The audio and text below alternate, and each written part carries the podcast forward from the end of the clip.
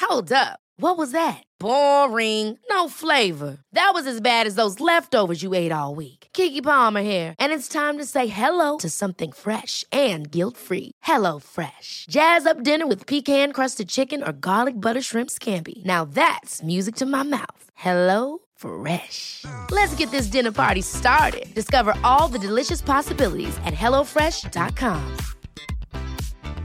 There's never been a faster or easier way to start your weight loss journey than with PlushCare. PlushCare accepts most insurance plans and gives you online access to board-certified physicians who can prescribe FDA-approved weight loss medications like Wigovi and Zepbound for those who qualify. Take charge of your health and speak with a board-certified physician about a weight loss plan that's right for you. Get started today at plushcare.com slash weight loss. That's plushcare.com slash weight loss. plushcare.com slash weight loss. One size fits all seemed like a good idea for clothes Nice dress. Uh, it's a it's a t-shirt. until you tried it on. Same goes for your healthcare. That's why United Healthcare offers a variety of flexible, budget friendly coverage for medical, vision, dental, and more. So, whether you're between jobs, coming off a parent's plan, or even missed open enrollment, you can find the plan that fits you best. Find out more about United Healthcare coverage at uh1.com. That's uh1.com.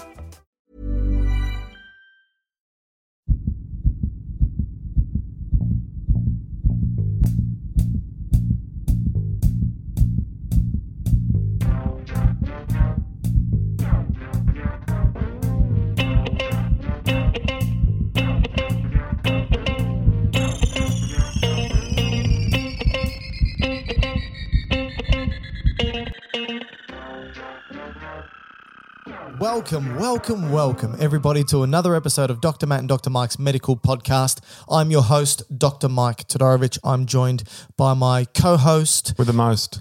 Dr. Matthew Barton. How are you, Matty? Uh, well, thanks, Mike. That's good. thanks for having me again. Oh, no problem. Thanks for joining me um, on As my a- podcast. As, as we embark on a wonderful journey, Oh, what is this journey we're taking? um, it's a journey through nine meters of sludge. Oh, Jesus. All right, good start. Um, Di- digestive system. okay, gotcha. Digestive system. So you and I are dancing cheek to cheek, I guess. yep. Instead of, uh, what was the thing you did in your lecture Oh yeah, that was bad. Uh, so dear Uh, listener, in terms in terms of how you introduced it- this introduced this system? yeah, I, uh, I, it was the digestive system week, and I got up in front of my students to do the lecture, and to begin the entire lecture, I said, uh, "Today, everyone, we're going through mouth to anus," and there was a significantly quiet sort of uh, absence. There was an absence of sound. Um, a few snickers, uh, you know, people The chocolate bars. S- Sniggers. Um, Snickers? Sniggers? Snickers. Snickers. Snickers. Snickers. Some students threw Snickers bars at me. Because Um, you were in the digestive system, are you sure that they were Snickers bars? this could be part of the Bristol. uh, Anyway, I had to say that to the students, um, uh, sorry, we're not going through mouth to anus. We're going through the digestive system, starting at the mouth and finishing at the anus. Right. Because I thought it was like um, Well, CP, CPR or something. Digestive CPR, mouth to anus, blowing blowing people up like a balloon. well, you know, like back in the day, they tried to treat people with drowning Yeah. by blowing tobacco smoke up their bum. Well, that's where the saying comes from, isn't it? Blowing smoke up someone's ass. Yeah. Stop blowing smoke up my ass. That's where it, it came from. which I don't think there's any validity in. So I, I, I wouldn't practice that. No, because Maneuver. supposedly, like the smoke was to get the it forced the water out of the Oh, really? Lungs. It wasn't like nicotine or something. no no. It was just the smoke. Oh, It wasn't even ju- it wasn't even just nicotine. I think that was just the easiest way to get smoke up there Wow. without lighting a fire on someone's crack. All right, so we're going through the digestive system today. Uh, we will be starting at the mouth, moving through to the anus. We're going to be talking about the hollow tube that g- you s- like. How long is this tube, Matt? Nine meters. Nine meters, like you said. Measured it yesterday. Did you swallow a tape measure? A piece of uh, thread, twine. Oh. Swallowed it. Um, Did they do that? No, they can't do that because I assume the the stomach would break mine, it down. mine came out with a knot in it. Wow. Yeah. Wow. That's I'm um, not sure where the knot was. T- I- I'm guessing it was done in the stomach. talented. Yeah, that's right. Very like how people can tie a cherry, uh, uh, little cherry end in their mouth. You see Oh, people yes. tie, tie a knot out of the cherry stem. That's that's impressive. wow. Yeah, well, well, I mean, you tied a knot in a piece of string in your gut. All right. Digestive system, you wanna- nine meters of a tube. Uh, and we've got, and so it starts at the mouth, goes through to the esophagus, then to the stomach, then to the small intestines, then to the large intestines, which finishes at the anus. But we also have accessory organs that are associated with this tract that sort of sec- secrete and squirt substances, juices, enzymes into this hollow tube Yeah. to aid us in the process of digestion. So I think the whole purpose of this digestive system is to aid us in digestion. But what do we mean by digestion? Changing the food from food into molecules. Right. How's that? That's pretty cool. And then you absorb the molecules into your blood. The the molecules that will go into your blood, then they get taken to your liver, essentially, and then you get rid of it. Right. We don't do anything with it. We don't use it. We just like break Oh, it down. Sorry, Well, the remained in food that is is left, We get rid of. we get rid of. But the we building eliminate. blocks that we've just broken down, uh, we utilize for energy or we utilize to build the body up, right? Yeah. So that's the whole purpose of digestion is to take macronutrients, so these larger food products, these larger molecules, proteins, fats, carbohydrates, and break them down into their relevant micronutrients, the absorbable particles that we can use for energy or for building. So for carbohydrates, it's going to be glucose predominantly Yep. or fructose and galactose, but ultimately glucose really. For proteins, it's going to be amino acids. Yep. And for uh, fats, it's going to be or tr- also known as triglycerides. Triglycerides, it's going to be fatty acids and glycerol. Sounds good. And you can also break DNA. So basically, every organism that we eat will have DNA. Yeah. It sounds weird that you're eating other animals' DNA, but we break the DNA up into nucleic acids and we use that as well. Which is an interesting point. I, I know this is a bit of a tangent, but you know, when we were talking in probably the f- second year of the co- COVID, we're kind of still in the pandemic, but when we started to talk about the mRNA vaccines and people were getting upset that we're introducing foreign uh, DNA or mRNA into our bodies, and we're like, well, what could this happen? And we're, as you just said, we do it all the time. We're just eating. every time you eat a plant or animal, you are taking in their DNA. Yeah. And but we use it, we use it. You know, break it up, and we need those nucleic acids. Uh, so this is the whole purpose of the digestive system. Uh, it's you know that we continually through this digestive process we continually provide the body with water electrolytes vitamins and then those nutrients that we just stated so it's not just the you know the breakdown products of proteins fats and carbs it's vitamins it's electrolytes sodium potassium magnesium chloride it's water as well the body needs all these things and we get it through ingestion digestion and absorption, which are the major processes that the So, that digestive again. So we system. ingest. ingestion, Yep.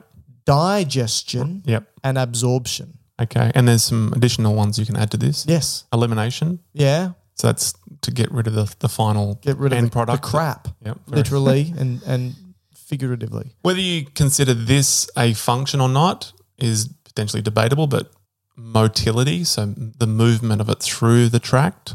I th- see that as just a necessary function for the other things to occur. Okay, and then secretion. I guess you put that with digestion. Yeah. So I was basically right with uh, my. Uh, So before we start Digestion, on, digestion, are we, digestion. are we going to basically do a, a journey from the, s- the top to the bottom, or from yeah, I the- think we will from do a cheek journey. To cheek? from cheek to cheek. I think it's important to say to you know our dear listener is that if you were to take your hand and, rub the cheek of your face, Okay. and then take your hand and move it into your mouth, and then you were to have some Inspector Gadget arm that could then tra- traverse the long Nine meters. harrowing nine meter journey to your anus and then move your hand back out through your buttocks to your other cheeks, cheek to cheek, Slap that cheek. to slap that cheek. That, as you can t- see, the outside of your body is continuous with the inside of your digestive system. So, in actual fact, the So you're saying that it's technically the outside world still. That's right, my friend. That's right. And that's how it's treated. So when we absorb something, you're basically taking it from the outside in. And so the digestive tract, whatever is floating through that digestive system, is in a way recognized as outside of the body. Okay, so with um, that tube that you've just put your hand into, Yeah, it's Oh, my tube, so it's of, fine. of nine meters, if you were to um, open that out and so present that to the outside world, oh. I'd be arrested and I'd be it'd be indecent indecent exposure. would it be would it have a greater surface area than um, your outside skin Ooh. body? Great question. I don't know the answer. Do you know the answer? Yes, it, it I'd is. say it would be significantly. yeah, yeah. Because if you think about all the folds and grooves and curves and both macroscopically, so what you can see. If you just folded it out, you're probably talking 20 to 30 meters, square meters, wow. which is more than your skin. I think if you rolled your skin out, it would be just like, I think it's like a two square meter rug. yeah. Yeah. Um, but yeah, your, in- your intestines, or let's just say the gastrointestinal tract, would probably be 20 to 30 meters. But then if you, So like square meters. yeah, so then Wow. if you took upon the, Is that like a tennis court? uh, may- may- maybe more like a b- badminton. Okay. Yeah, because everyone knows the size of a badminton court. Um, but then I think if you went microscopically, so then you went to the villi and microvilli level, then it's getting much bigger. So beyond a tennis court, probably. Yeah. Wow. It's wha- it, that's enormous. So the- so but the- why do we the- need such a big surface So- area for? so, the, po- so the point of that is just to demonstrate if you're saying that the gastrointestinal tract is the outside world, Mm. there's actually more of you on the outside in that nine meters than what I'm seeing of you now of your skin. wow. So beauty is only skin deep.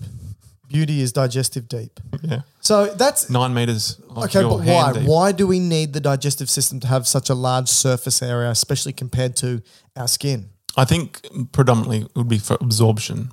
So the greater the surface area, the more things we'll absorb. Yeah. And we don't really absorb stuff through our skin per se. Oh, you do, but But not our nutrients. Not the same way. Yeah. Yeah. All right. So So you would take in about one to three kilos of food per day. well, So that's what's what going. about you though? That's what's going in. What about you? You're like a duck. Dear listener, Matt eats like a duck. Well, I- I just bypass- He chews as often as a duck does, which is uh, zero, and he just throws it into his. I believe you have a gullet Well, I I bypassed the first step. of the digestive process. So one to one to three kilograms of foodstuffs goes into the oral cavity. Yeah. Probably three hundred to five hundred grams come out The back end. the back end. Really? Per so day. that means we're utilizing, you know, a, what two odd kilograms of that food stuffs in the body. Yeah. Okay, that's interesting. So, so does that mean we're going to now begin with the process of ingestion? Yeah, I'm, I I was just going to give you a, a couple of facts before we begin, just as an overview of the digestive system. So, as I said, one to three kilos of food stuffs goes in. We have to go. The digestive system's made up of about ten different organs. Do you want to list them now? Yeah, let's do it. Okay, so we've got the hollow tube, yeah, and, and that's broken up. and I said that's mouth, esophagus, stomach, small intestines, large intestines. Yep. So the anus. Rectum. Are you, okay, large intestines, rectum, anus. Yep. But that's just the hollow tube. But then you got that's- all these That's other the tract. That's accessory the tract. structures. Yeah. So now go accessories. Okay, so uh, salivary glands in Yep. the oral cavity. Yep. Uh, you're going to have the liver. Yep. You're going to have the pancreas. Yep. You are going to have the gallbladder. Yep. You is That's there nine. anything else? Uh, How many in total did you say? One more. Oh, um, what have I missed? Mesentery. Oh, mesentery. Interesting. Interesting. Uh, let's not talk about that yet. What's the other name for the mesentery? Um, No other name. maybe double fold peritoneum. Okay, let's just stick with mesentery then. There's different parts of the mesentery, like Yeah. the greater mentum, Oh, and that is the but that's just not the only part of it. that's just one part. Yeah. Okay. All right. So we've got all those structures. Yeah, but we've got about 20 specialized cells that are that make up the digestive system. Really? Yeah, I haven't made the list of them all. Okay, but just go through them all anyway. Um, But these are cells that have secreting or absorbing, Yeah. it's sec- secretion or absorption based functions. correct. Okay. And then you could possibly add in additional things along the way, which you kind of mentioned. That could be things like enzymes, Mm. hormones. You need a blood vessel system network. You have lymphatics. So all these things kind of get. Did I say nerves and also No. nerves? Yeah. Yeah. So these are, are things that will be required for a functional digestive system. Well, I think absolutely because the digestive system doesn't work just like any system doesn't work in isolation. And if you're absorbing these micronutrients, vitamins, electrolytes, water, and so forth, they need to be absorbed into something. So they get absorbed through the cells of the digestive tract or alimentary canal, as it may be sometimes called, into either the blood or the lymphatic system for it to be taken to the liver or to be taken to Predominantly other liver. tissues of the Yeah, body, yeah. right? And and that's important because the bloodstream and lymphatic system are important transit h- highways, pathways for these molecules to travel to the liver for it to be stored or utilized, but it can also send it to the muscles, fatty tissue, whatever it may be. But we'll get to that point. So, how do you want to? We begin with ingestion, or are you going to say some facts? Uh, no, I've basically done all my facts. Really, They they, were weren't- terrible facts. Last, the last point I'll make though, because um, I spoke about how much we consume, ingest, and I kind of mentioned how much comes out the back end, about 300 grams per day. How how long would it take for your food to get there to the to the finish line? I'm sure it's different for each person. So you The always, aver- the Matt, average Matt human. always teases me because The average human. I will I will ingest a meal and I'm confident that I will defecate that meal out within 30 minutes. Um, That's but insane. I would say for the average person, This might shock you. okay, uh, this is guys, this is entirely a guess or g- one person that's listened to the podcast. Uh, 12 hours? Um, no, 6 hours? this is average. The Average av- from the a- mouth to anus. The average male Yes. is the time it takes from it to s- get in the mouth to Yep. So in the- I in- swallow a bite of a burger. Into the By the time toilet. it's in the toilet, between between thirty and fifty hours. Nah, that's wrong. That's wrong. It's ridiculous, isn't it? I think I think that's the average person who goes to the bathroom once every four days. I'm telling you, this is the averages that I found, I wonder how do you know how often and it's e- even if it's even longer in females. really? Yeah. So how often do you think people defecate on average? I think the recommended is between one to two times per day. Yeah. But do you think the average person defecates one to two times a day? Yeah, good question. I definitely uh, at Well, least two. And tell me about it. That's when you make all your business calls, so to speak. Matt calls me three times a day and it's only when he defecates. But uh, it, That's three conversations a day. I would say two times a day for me, and I think it's important that we do talk about it. Um, and I mean, but I know people who defecate once every three days. And I- So this may be the people. Blows my mind. This may be the people. yeah, but that's the thing. I would like to know the uh, dear listener. If you if you find out the answer to this, email us. GU Biosciences, G U B I O S C I E N C E S at gmail.com. Send us an email. Tell us if you find out evidence based. I don't want your guess. Tell us the evidence based Average. average that people defecate per week? the average human. Is it once a day? Is it once every three? I would like to know that because I think that have changes. Got, I've got between 30 to 50 hours it Yeah, see, takes. I'm sure. I'm I'm, happy to be proven incorrect. sure that I've had a corn cob and have seen remnants of that same corn cob the next day. Yep. But anyway, that You could- might have a super fast transit time. I think I do. I think I do. But I do have IBS, so that could potentially be one of the factors coming into play. All right, let's let's start with the oral Don't cavity. get confused with the IRS. No, um, both both will make you want to go to the toilet. Though. And I do promise you, I will pay all that back if you're listening, which I'm sure you are. so let's begin with the process of ingestion. Yeah. We are taking in foodstuffs or liquids that we need to break down ultimately into their micronutrients for absorption. So, ingestion, um, this is uh, an interesting point because we need to talk about what makes us want to ingest something, first of all, because the digestive system is obviously breaking things down. Uh, but you need an intrinsic desire for food. Do you know what that term is called when you have an intrinsic desire for food? Appetite? Hunger. Okay. No, appetite is actually your f- your food preference, Oh, right. right? But your intrinsic desire for wanting to eat, that's hunger. Okay. But then you got food preference, and that's your appetite. So they're two different things. Um, that is both environmental Mm-hmm. and genetic, influenced to varying degrees. And as we know, I'm sure you're aware that if you've ever had gastro or food poisoning, you very quickly lose your appetite for particular foods. what, for particular foods or Yeah. just food in general? No, no, for particular. Well, if you have the food poisoning in the moment, then yes, you'll lose your appetite Or uh, or your hunger. anorexia, it's called. anorexia uh, because you do you just want to get things out. You don't want to get things. Do you know out. why you may develop that anorexia due to sickness? You're not talking about anorexia nervosa, which is a particular pathological condition. Psychological You're talking condition, yeah. about anorexia, which is psychologically your non-want or desire for food. Yes, that's right. Yep. You're not wanting to eat Yes. during sickness. So what are you saying? Why does that happen? Yeah. Um, as in the the mechanism? Briefly, but Yeah. then po- possibly the evolutionary benefit. Well, my thought would be you've ingested something that your body thinks uh, is Not just food poisoning, just generally. Oh, okay. No, go go. No, just when you're you're ill, you got the flu, you Yeah. got COVID, or you've got food poisoning. Why do you get anorexia? Not wanting to eat. My thought would be because it needs to f- focus processes of the body. Focus. En- you you spend a lot of energy, strangely enough, taking the energy from food, but you need to probably focus that energy on fixing yourself, on healing yourself, on maintaining existence as opposed to eating.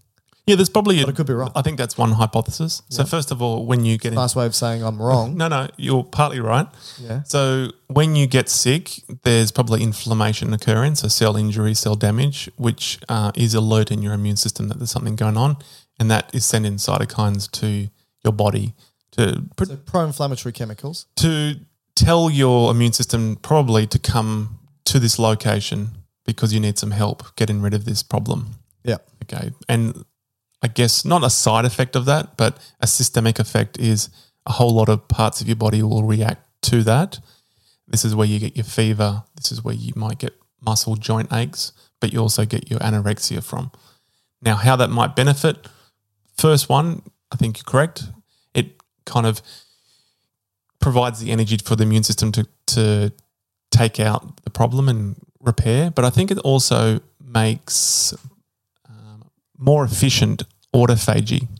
So the process of autophagy, which is to clean up things that could be damaged or So when you're dead. not eating, it's promoting autophagy. it just makes it more efficient that process. Apparently, when you haven't eaten for a period of time. Right. Right. But other benefits, and this is thought to be other um, evolutionary benefits, would be if you have a gastrointestinal uh, infection, you're not desiring to eat, so you're maybe less likely to go back to the um, community. What is it? Uh, watering hole, not the watering hole, but like the, the Oh, well to to contaminate. contaminate it. Yeah. That's interesting. or you're just not socializing, so you're less likely to pass on whatever you got to. Oh, how everyone else. interesting. Yeah. Mm. That's, I never thought about that. But that is interesting. Last thing you want to do is pass that bug. I just had gastro. I am on the back end, so to speak, of, of, a, of gastroenteritis. And uh, it came out the back end for me only, but for my son, who got it a day after me, strangely enough, usually I get it from him, it came out his front end only, just spewing. And for me, it lasted two days. For him, it lasted what five hours, and it was done. So it's so interesting how the same virus, which it generally is, uh, unless it's food poisoning, uh, how, which it can also be viral, but how the virus of gastro that causes gastroenteritis can affect people so differently. Yeah. especially children to adults. Usually, when it's not that severe for the kids, it's it destroys me. Absolutely destroys me. It's interesting, isn't it? Yeah. All right. So we still haven't started with the process of ingestion. So just taking foodstuffs in. Uh, and we do this because we have an intrinsic desire for food, hunger, and you choose particular foods from your appetite. And the very first process that will occur will be that of mastication. So, So first chewing. process of ingestion is chewing, mastication. How many teeth do we have in an adult mouth, Matthew? I should know this. Like, tell me. I always forget too. 32 adult teeth Seems like a lot. evolved for chewing Uh, and your front teeth, I've had I've had eight out, eight of my teeth out. you do have big teeth. Yeah, the, Wha- Whoa. Sorry, Matt And- just took his dentures out. and braces. I've had braces. Did and ya? I've had eight teeth out. Yeah. Wow. So I've got an expensive mouth. So your front teeth, also known as your incisors, Yeah. Mm-hmm. they're there for cutting, and your back teeth, your molars, are there for grinding. Now, what does that then tell us about our food preferences as an adult human being? Um, Cutting and grinding, what about the tearing, our canines. canines? Yes, Yeah. So tearing. Terran. Yep. So cutting, grinding, tearing. What does that tell you about the types of foods we are ingesting? Probably meat at the front and seeds and vegetables at the back. So both carnivorous and uh, herbivorous. Herbivorous. Yeah. So we're omnivorous. So we eat all of the above. In actual fact, human beings are pro- probably, as an organism, one of them ha- have the most diverse diet on the planet. If you think about it, very Pigs? pigs. Well, I mean, yeah. Well, pigs and goats will probably eat No, goats are herbivores. Oh, that's true. You're not going to start eating meat. That's Ah. true. But I think most animals on this earth have a very narrow or specific diet. Hmm. Um, and not, and I'm not just saying w- it's either carnivorous or herbivorous. If if they are carnivorous, it's generally one type of meat, and if it's herbivorous, it's generally one or a couple of types of uh, Yeah, plant-based plant- products, right? But we are super diverse, which is great. Which is pr- one of the reasons why we are such a successful species, Species. uh, is because we are so diverse. And so we've got these front teeth for cutting, we've got these uh, uh, canines for tearing, and we've got these molars for grinding. How much force do you think our incisors, our front teeth, can place onto food? Less than a crocodile. Great, that's true. Which has one of the strongest, most impactful Oh, does it? jaws on the planet. Uh, yes, twenty-five kilograms of force our incisors can place onto food, Okay. and our back teeth, our molars, ninety kilograms Yeah, of I, force. I would have thought much more at the back. right? Which is half of your body weight. Wow. Right? That the molars can place. That was a joke. Uh, that's fine. Matt's not a hu- 180 kilograms, but anyway, all right. Didn't, didn't play, sorry. So when we are chewing, we use very specific muscles. Do you know the four main muscles for chewing? Muscles of mastication. The muscles of, sorry, what was that? Of mastication. Mastication. Yeah, yes, yeah. Sorry. Yes. Sorry. Um, what are the muscles of mastication? One of my one of my professors used to make a joke with that. what was it? Uh, he would say the muscles of mastication, then he would point out to a, a gentleman in the crowd and say, "Stop looking at your forearm muscles." Any, anyway, um, temporalis, Temporalis is um, one. masseter, and Yes. the two pterygoids. Yes, lateral and medial pterygoid. Yeah. Uh, and So, so, the, so the big the animals that have a, a very powerful uh, bite, Mm. they would predominantly well, a lot of their force would be done by the temporalis, and that's why they usually have a big ridge at the top of their skull, yeah, which is the sagittal ridge, and that's the anchor point for this muscle. So if you look at the big cats, yes, if you have a look at the skull of a of a tiger, for yeah, example, or dogs, Right. they have.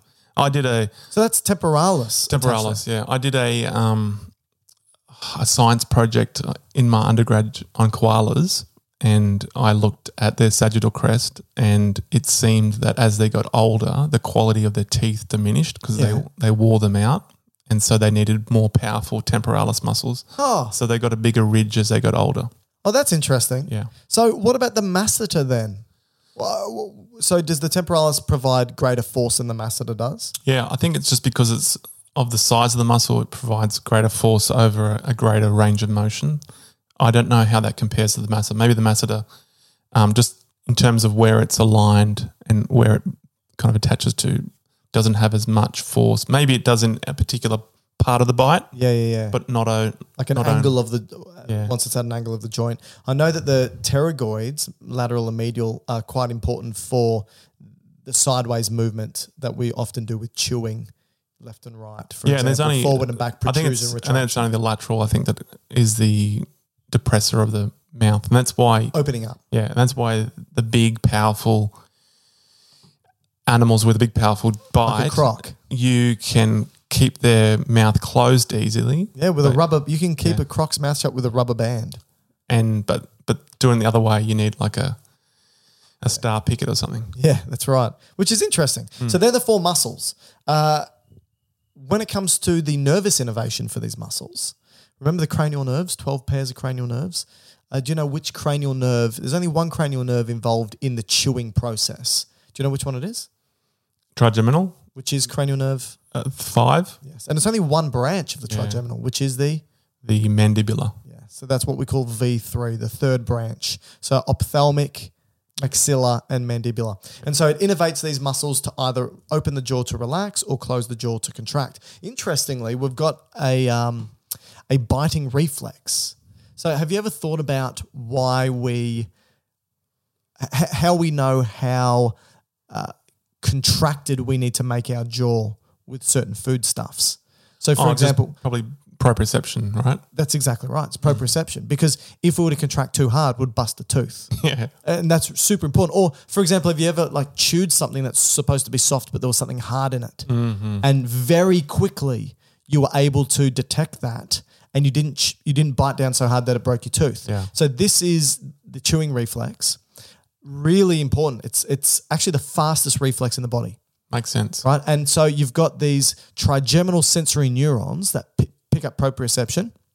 You bite down, it stimulates this sensory neuron, goes into your brainstem, synapses directly, So like a monosynaptic. one reflex. synapse, right? That synapses directly with a motor neuron that comes back out to your jaw and just relaxes that jaw straight away. Super quick, fastest reflex in the body.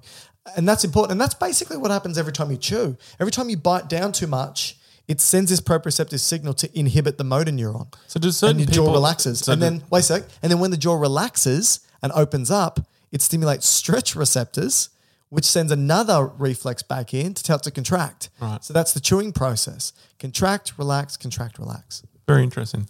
Do other diseases that kind of in, or impair this neurological signal that can lead to teeth breaking Well, problems? that's, I did a presentation to uh, the Australian Dental Association on this topic a, a couple of months ago, and I was talking to some maxillofacial surgeons and dentists who were talking about grinding teeth at Oh, night. at night. and they were asking me about well what's the role here with grinding teeth and so we don't know but interestingly when you're asleep you can trigger the release of adrenaline uh, through dream states and so forth and that e- adrenaline which comes from a very specific part of, of the brainstem uh, the locus coeruleus so that has adrenergic.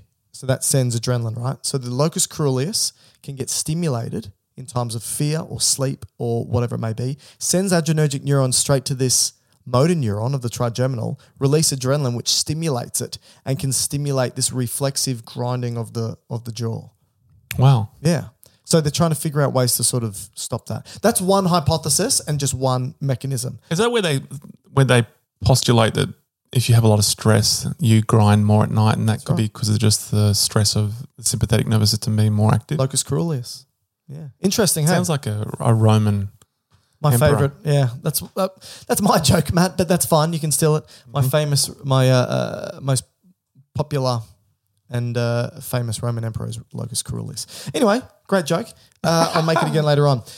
So we're now chewing. Now, why do we need to chew foodstuffs? What is the importance of this What are process? you looking at me for? Because I, you I don't never do it. do I don't do it. Your teeth are so big that I would assume that you'd be great at it. But I it's just not- do it once. you just gunk, and then it's all done. So chewing is part of digestion. What was your question? why do we chew? It's part of Oh, digestion. break it up.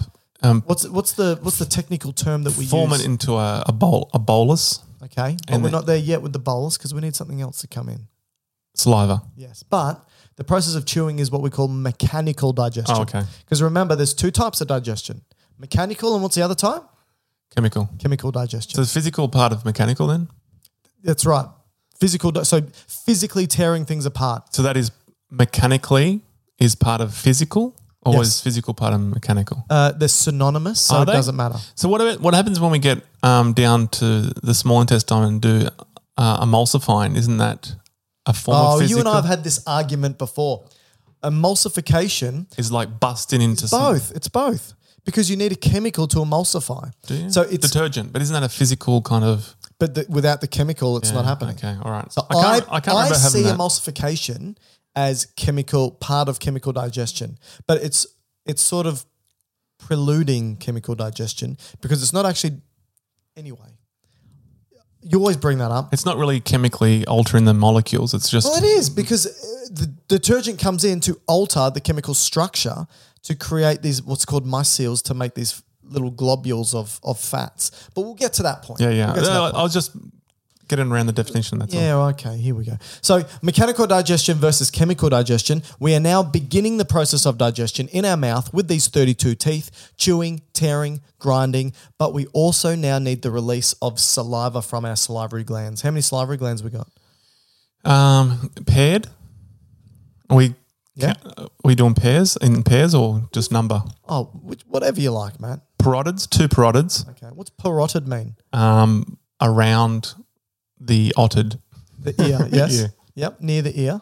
Um, submandibulars, so that mean? under the mandible, Okay. and sublingual, under the tongue. All right. So that's our salivary glands. Yeah, uh, presumably there's two of each. Yes.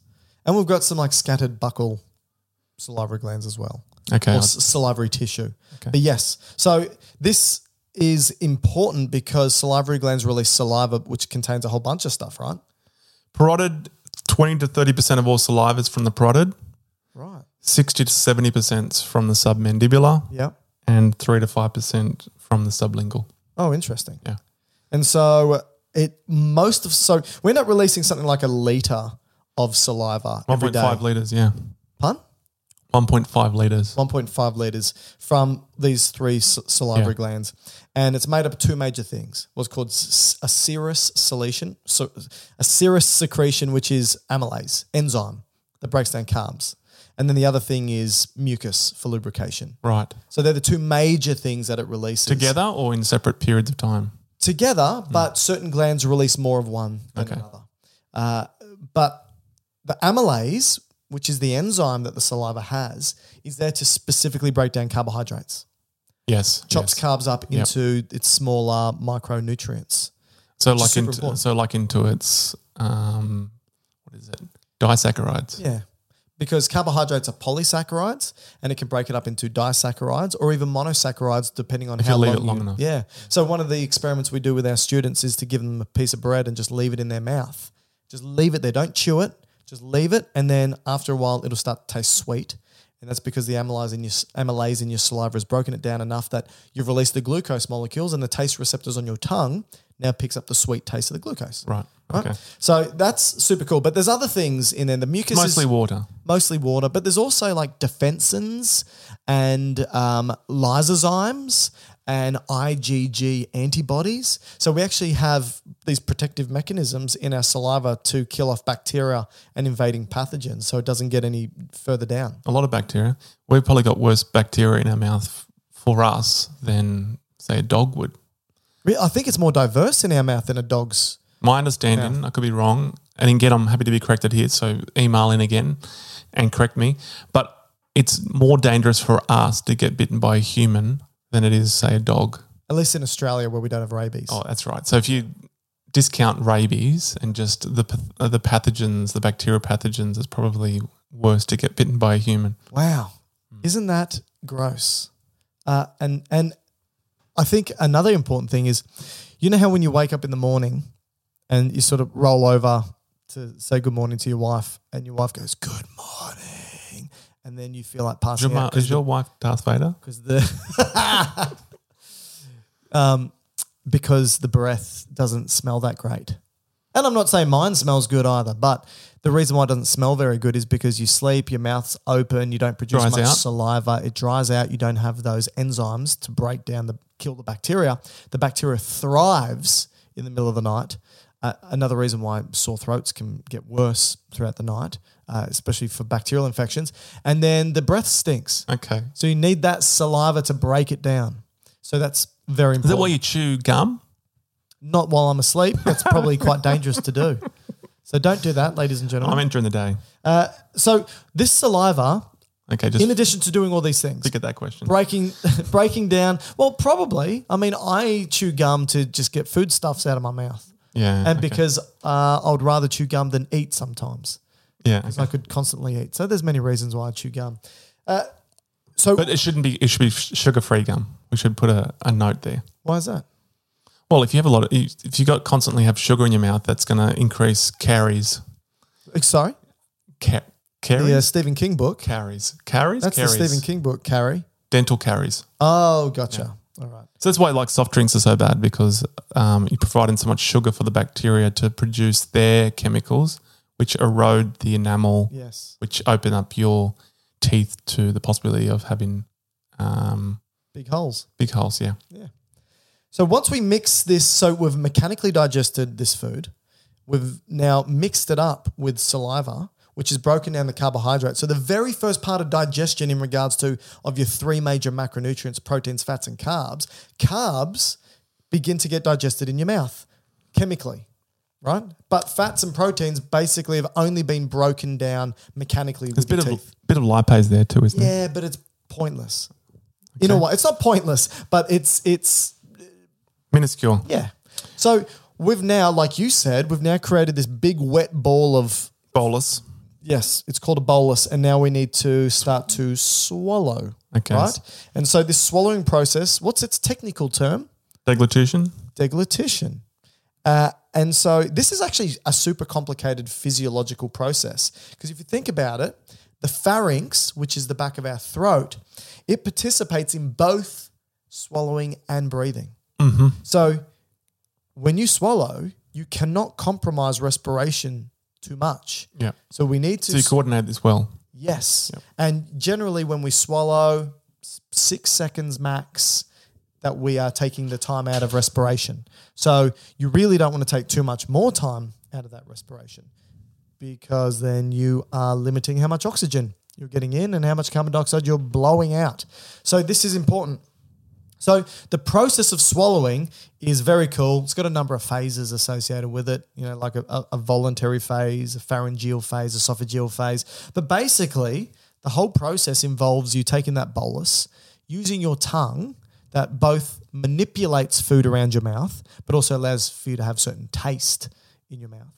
Um, but pushes that bolus. So right now, just swallow a bit of saliva and feel what your tongue does when you swallow that saliva Pushes up. pushes up and back, right? Yeah. So when it does this, if you've got food in your mouth, it pushes that food bolus up to the hard palate, which is just the roof of your mouth, and then back to the soft palate. And this stimulates neurons that go to your brainstem and then shoots back out to do a couple of things. So one is to block off your respiratory passageways. So it blocks off your nasopharynx. So you know the punching bag at the back of your throat, the uvula. U- uvula. Yep. It pushes that up to block your nasopharynx so that the food doesn't go up. Yep. And it also, uh, your tongue pushes back over your epiglottis to close your trachea so the food doesn't go down into your windpipe. And then narrows your pharynx so that the food has a little pathway to move down. And then you start this wave of constriction and relaxation called peristalsis that then transmits all the way down your esophagus, taking that food stuff with it. Uh, the, and it might be a bit of overkill. Do you, but do you know what the the cranial nerves are that are involved in this process? What neurons are involved in swallowing? There's three main ones. Well, s- from a sensory standpoint, um, trigeminal would be quite a lot. Um, tongue is hypoglossal. Mm-hmm. I would say most of the pharynx, yeah, the pharynx going into the top of the esophagus is going to be vagal. So you, I think you've got one, one muscle really from glossopharyngeal, Yep. stylopharyngeus, I think, and then all the rest is really vagal Okay. but an interesting.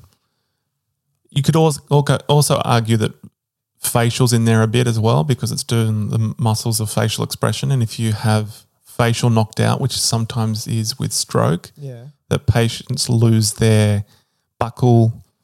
Oh, the, the Consistency. contraction of the cheek muscles, cheek, and which they- help you s- move food around as well. Or, but it kind of keeps the food in to the main vestibule of your mouth. So food would get caught down the side of the That's right. mouth. Or, or they bite their cheek All right. because they don't have that kind of control over their cheek. So we've got facial nerve helps the cheek move the food and keep the food in the right part of the oral cavity. You've got the trigeminal nerve, which is helping with the chewing process. You've got the hypoglossal nerve, which is moving the tongue itself. And you've got the glossopharyngeal and vagus nerve, which is part of the swallowing process. Yeah, pretty much all Vegas. That's but- pretty cool. So there's a fair few cranial nerves involved in Yeah. chewing and swallowing. So And that's any why- and that's- knockout of any one of these through to stroke or bleeding or brainstem damage could really disrupt somebody's Yeah. well-being, right? Oh. Yeah, or dementia.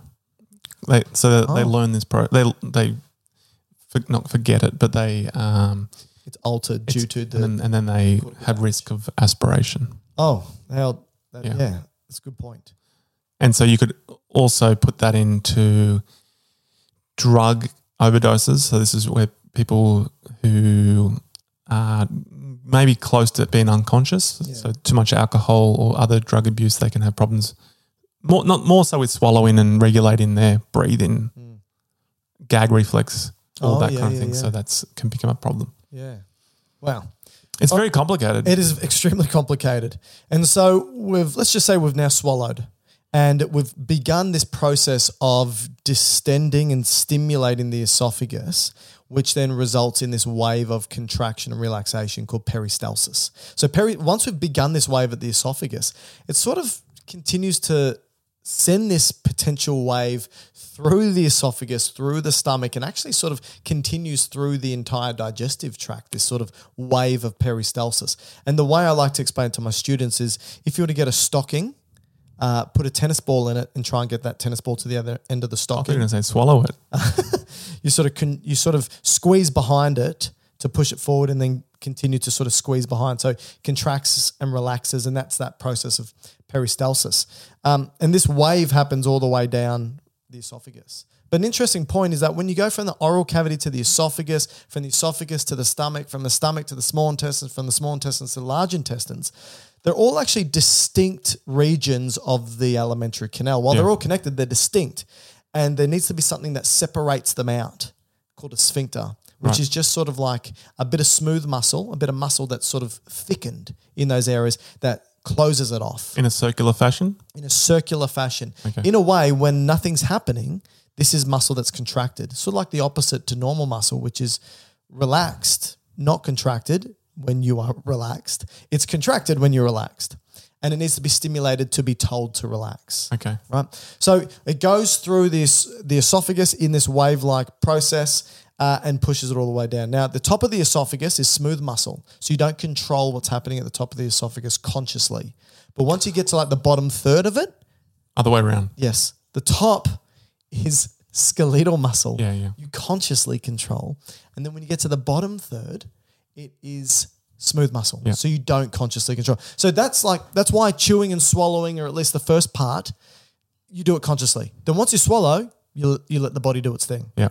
all the way up until defecation. Then you can decide, hopefully, you get to decide when you want To to a do it. certain extent, I think. yeah. I mean, there's been times, well, like, past couple of days, I didn't get that choice.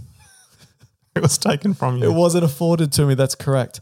So we're out of the mouth now into the esophagus. Yeah, I think we're almost out of the esophagus, aren't we? Yeah, I think we're, we're, we're transporting our way down the esophagus. We've got these waves. Interestingly, once once the wave sort of starts in the esophagus, it just continues down. Hmm. So this is the reason why you can swallow standing on your head, is that these waves just You do propagate. this?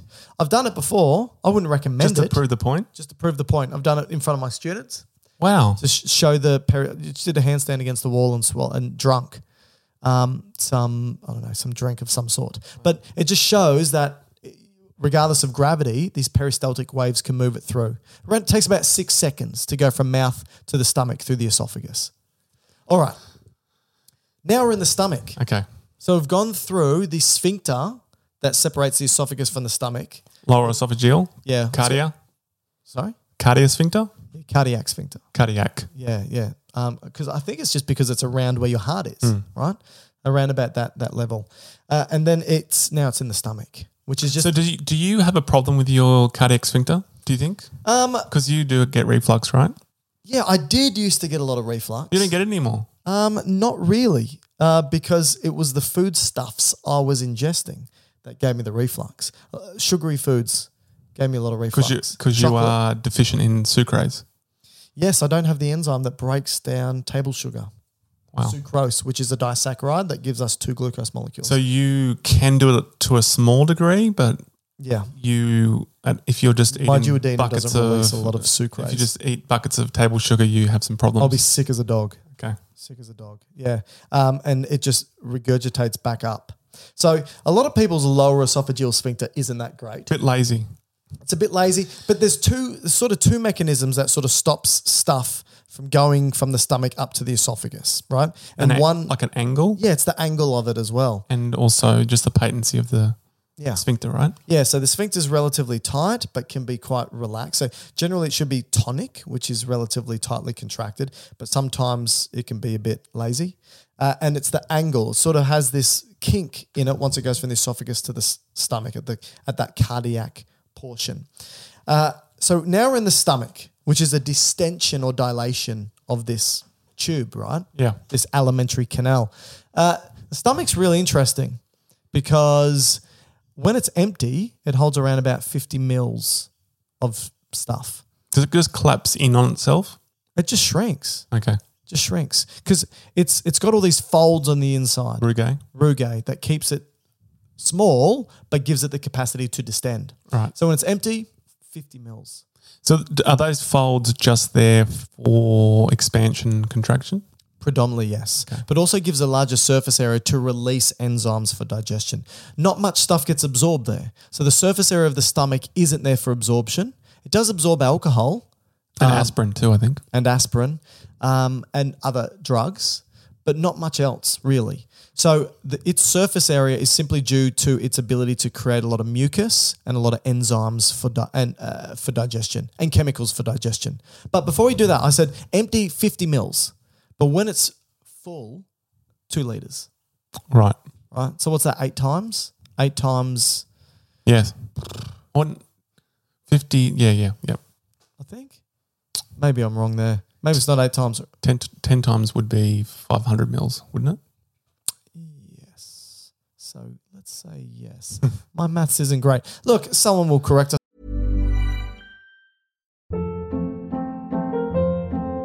Hold up. What was that? Boring. No flavor. That was as bad as those leftovers you ate all week. Kiki Palmer here, and it's time to say hello to something fresh and guilt-free. Hello Fresh. Jazz up dinner with pecan-crusted chicken or garlic butter shrimp scampi. Now that's music to my mouth. Hello Fresh. Let's get this dinner party started. Discover all the delicious possibilities at hellofresh.com. Everyone knows therapy is great for solving problems, but getting therapy has its own problems too, like finding the right therapist, fitting into their schedule, and of course, the cost. Well, BetterHelp can solve those problems. It's totally online and built around your schedule. It's surprisingly affordable too. Connect with a credentialed therapist by phone, video, or online chat, all from the comfort of your home.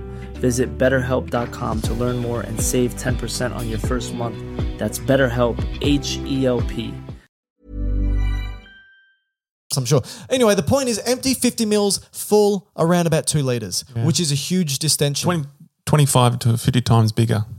Yeah. So that's huge. Significant. Yeah. So uh, I don't know why I said eight times. So that's amazing. And that's the reason why when you're full, it feels like you need to undo your pants. The stomach is high up, right? It's just underneath your diaphragm. And your diaphragm is the, the, the separation between your thoracic cavity and abdominal cavity. But the stomach's just underneath that. Your esophagus moves through your diaphragm. Yeah. And when your stomach distends, it simply just pushes all your intestines down. And that's why you feel like you need to undo your pants because your intestines are pushing down and out into your waist region, which is a bit gross. So the stomach is does a couple of things. It stores, it mixes, and it empties. Do you know what they used to think it was there for? What? It, they thought that the stomach was just there to putrefy food. Putrefy is a horrible term. Yeah.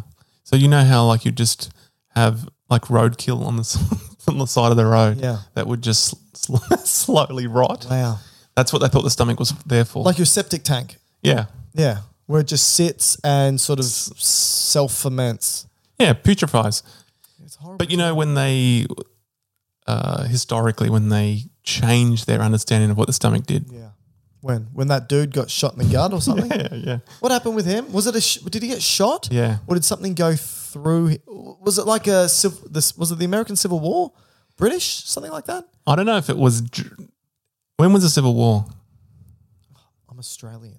Yeah, It's not my Civil War. I'm not sure. it was in- in the 1880s. Yeah. Well, that's not the Civil War's before then. Yeah, I don't know. Ano- Another thing we need to get fact checked on. Anyway, okay, I'm going to guess. This is guess. Was the Civil War 1840s? Yeah, I- I'm not going to even try. Yeah, who knows? So this particular gentleman was named Alexis St. Martin. Right. He was a Canadian fur trapper. So they Fur trapper. so these people went around shooting animals for their fur and then would oh, 1860s. so you weren't far off. No, sorry, So they would export the fur probably to Europe for clothing. fur. Yeah. In the US, This this particular gentleman, he was from Canada. right? Okay, but he was in a, a general store and um, someone was playing around with a, a firearm and it went off Oh, and shot him in the guts. oh no! and so blew a hole in the front wall of his abdomen Wow. and perforated through to the stomach. And so the gentleman, I think the doctor Bermont, I think his name was, he, um, I guess, treated him. Yeah. But there was a fistula formed from It's a the fistula. like a communication. So From where? the front of his abdomen. Yeah. So you could kind of look into the through his anterior abdominal wall. Yeah. And it went straight in through the wall into his stomach. So basically, It's I a- could play peekaboo with his stomach. That's exactly right. right. And so what the doctors thought was, That's gross. hey, um, this is going to stay just an open hole. So what I'm going to do here not is, plug it or anything. well, maybe it was too late. Maybe it was like, well, how am I going to plug this hole? What, what am I going to put in the hole? I don't know. So Plug. I guess they would have put some degree of dressing, dressing or something Yeah. there so it doesn't spill out all the time. But anyway, uh, he thought what he would do is do some experimentation. So, what he would basically do is get bits of food tied to a piece of silk thread and throw it in through the hole. through Mm. Throw it, like went fishing in his yeah, stomach. yeah. And so, threw it in there Yeah. and then just saw how long it would take Oh, how for cool! whatever thing it was. How cool! And then he would pull back out. And So as- he'd watch the digestion of like meat and other things like that. Yeah, and as good doctors did in those days. Don't tell me he tasted it. that- What? What did he taste? What the stomach contents? Yes. What did he like dip his finger in and go? No, you pull the string back out and then have a taste at what it's on. Oh, that's disgusting. Why? You know what? It's weirdos. It's I reckon it's weirdos that do this. I reckon he pulled it out and he's like, "Oh, this is for science," and then he's licking the meat that was in this guy's stomach. And I assume he said it tasted bitter. bitter. That's right. Right, so it which is was an acid, acidic. and so that's where they, I guess, between f- food intakes, between meals, he would um, deduce that you would have more acidity in your stomach than when it was empty. Well, it's not wrong Yeah. because that's what the stomach does. One of the roles the stomach does do. It does bring the food in and store, but it's not like a septic tank for putrefaction. Uh, it doesn't hold it for very long, but it does play. That, that depends what you eat, but Yes. somewhere between three to six hours. the stomach holds the food. Correct. And for me, seven minutes. so the stomach actually does both mechanical digestion and chemical digestion. But people don't realize the stomach contracts and moves, right? It it creates these peristaltic waves that actually amplify from its most proximal end closest to the esophagus to its distal end closest to the small intestines. Yeah. So if we were to just have a look at the anatomy of the stomach quickly, you've got the, t- the v- the roof of the stomach called the fundus. Then you've got the body of the stomach, which is most of it. And then you've got the very end of the stomach called the pyloric. Pylorus, yeah. Yep. Now, the antrum is also close to the end as, as well, just so people are aware. But the pylorus is the very end part of the stomach. Well, it's the sphincter, pyloric sphincter. The pylorus is the kind of the area. Yep. So, uh, what the stomach will do is once you've got some f- foodstuffs in there, uh, it's going to trigger the release of a couple of things. Firstly, it's going to release huge amounts of mucus. Basically, the whole digestive tract releases mucus. So, we don't have to keep saying this, but everywhere throughout the digestive tract basically produces mucus for the process of lubrication. And And or another big reason for why you produce mucus. go on. Well, if you didn't have mucus, you'd act- start to digest your own tube. That's true, but that was a separate thing that it releases though that stops. Well, it's in the mucus. autodigestion. So, like within the muc- the mucus of the produced from the mucus membrane would be a a pH that would have probably the opposing of of what the pH is in that area. So, in the stomach, it would be a more alkaline mucus, right? yes, Because otherwise, if you didn't have this mucus layer, your stomach would start digesting itself. yeah. So let's now say that what we've swallowed is now fallen into the stomach or thrown in by this doctor. or thrown in by this doctor. Really interestingly, the food is actually dropped in from the esophagus and creates concentric rings in the stomach itself. So The stomach has fluid in it, right? Like blowing smoke rings. Yes, like smoke rings, but of water, uh, but of foodstuffs, digested liquefied foodstuffs. Like dropping a rock in a puddle. Yes. So you know how those concentric rings occur Uh-huh. with the oldest food furthest on the outside, closest to the walls Wow. of the stomach. So that once it touches the walls, it stimulates the release of hydrochloric acid Mm-hmm. from cells called parietal cells. Uh, and the release of bicarbonate as well from these mucus secreting cells. And that's important because it stops the hydrochloric acid from breaking down the stomach wall.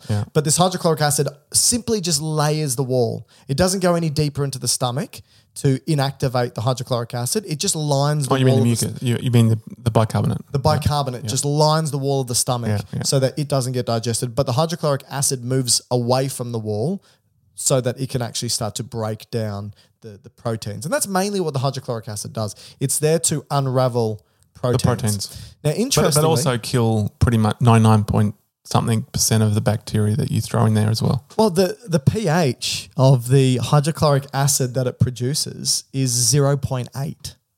Wow. Crazy acidic, right? The most acidic something can be is zero. Yep. Um, I'm sure someone will correct me if that's wrong. But 0.8 now, this is 3 million times that of your arterial blood. 3 million times the concentration of hydrogen ions in your arterial blood, separated out in a separate cavity of the body. Yeah. So it's For good, so- re- for good reason for good reason. But this is an important point. This is normal in that in area. this area of human beings and arterial blood pH, which is 7.35, 7.45, significantly 3 million times different. so you're a bit more basic in the um, the blood. Yes. And for people saying, wait a minute, a pH of 0.8 compared to a pH of 7.25 or 7.3, for example, how is that 3 million times when you're only going from 0 to 7? Remember, the pH scale Log. is logarithmic. So, Negative, negative log. yeah, so if you're going from a pH of 0 to 1, it's 10 times more hyd- uh, 10 times less hydrogen ions. Amazing. From 1 to 2, 10 times less again, and so forth. So, it actually takes us, we use 1500 calories of energy per liter of gastric juice to concentrate that much hydrogen ions in the stomach. So it takes a lot of energy to do that. And what these hydrogen ions do, so hydrochloric acid is made up of hydrogen ions. That's the acid, right? What it does is it denatures protein, it unravels protein. And the analogy I use is it doesn't chemically digest in the sense that it doesn't Breaks it up. chop it up like scissors.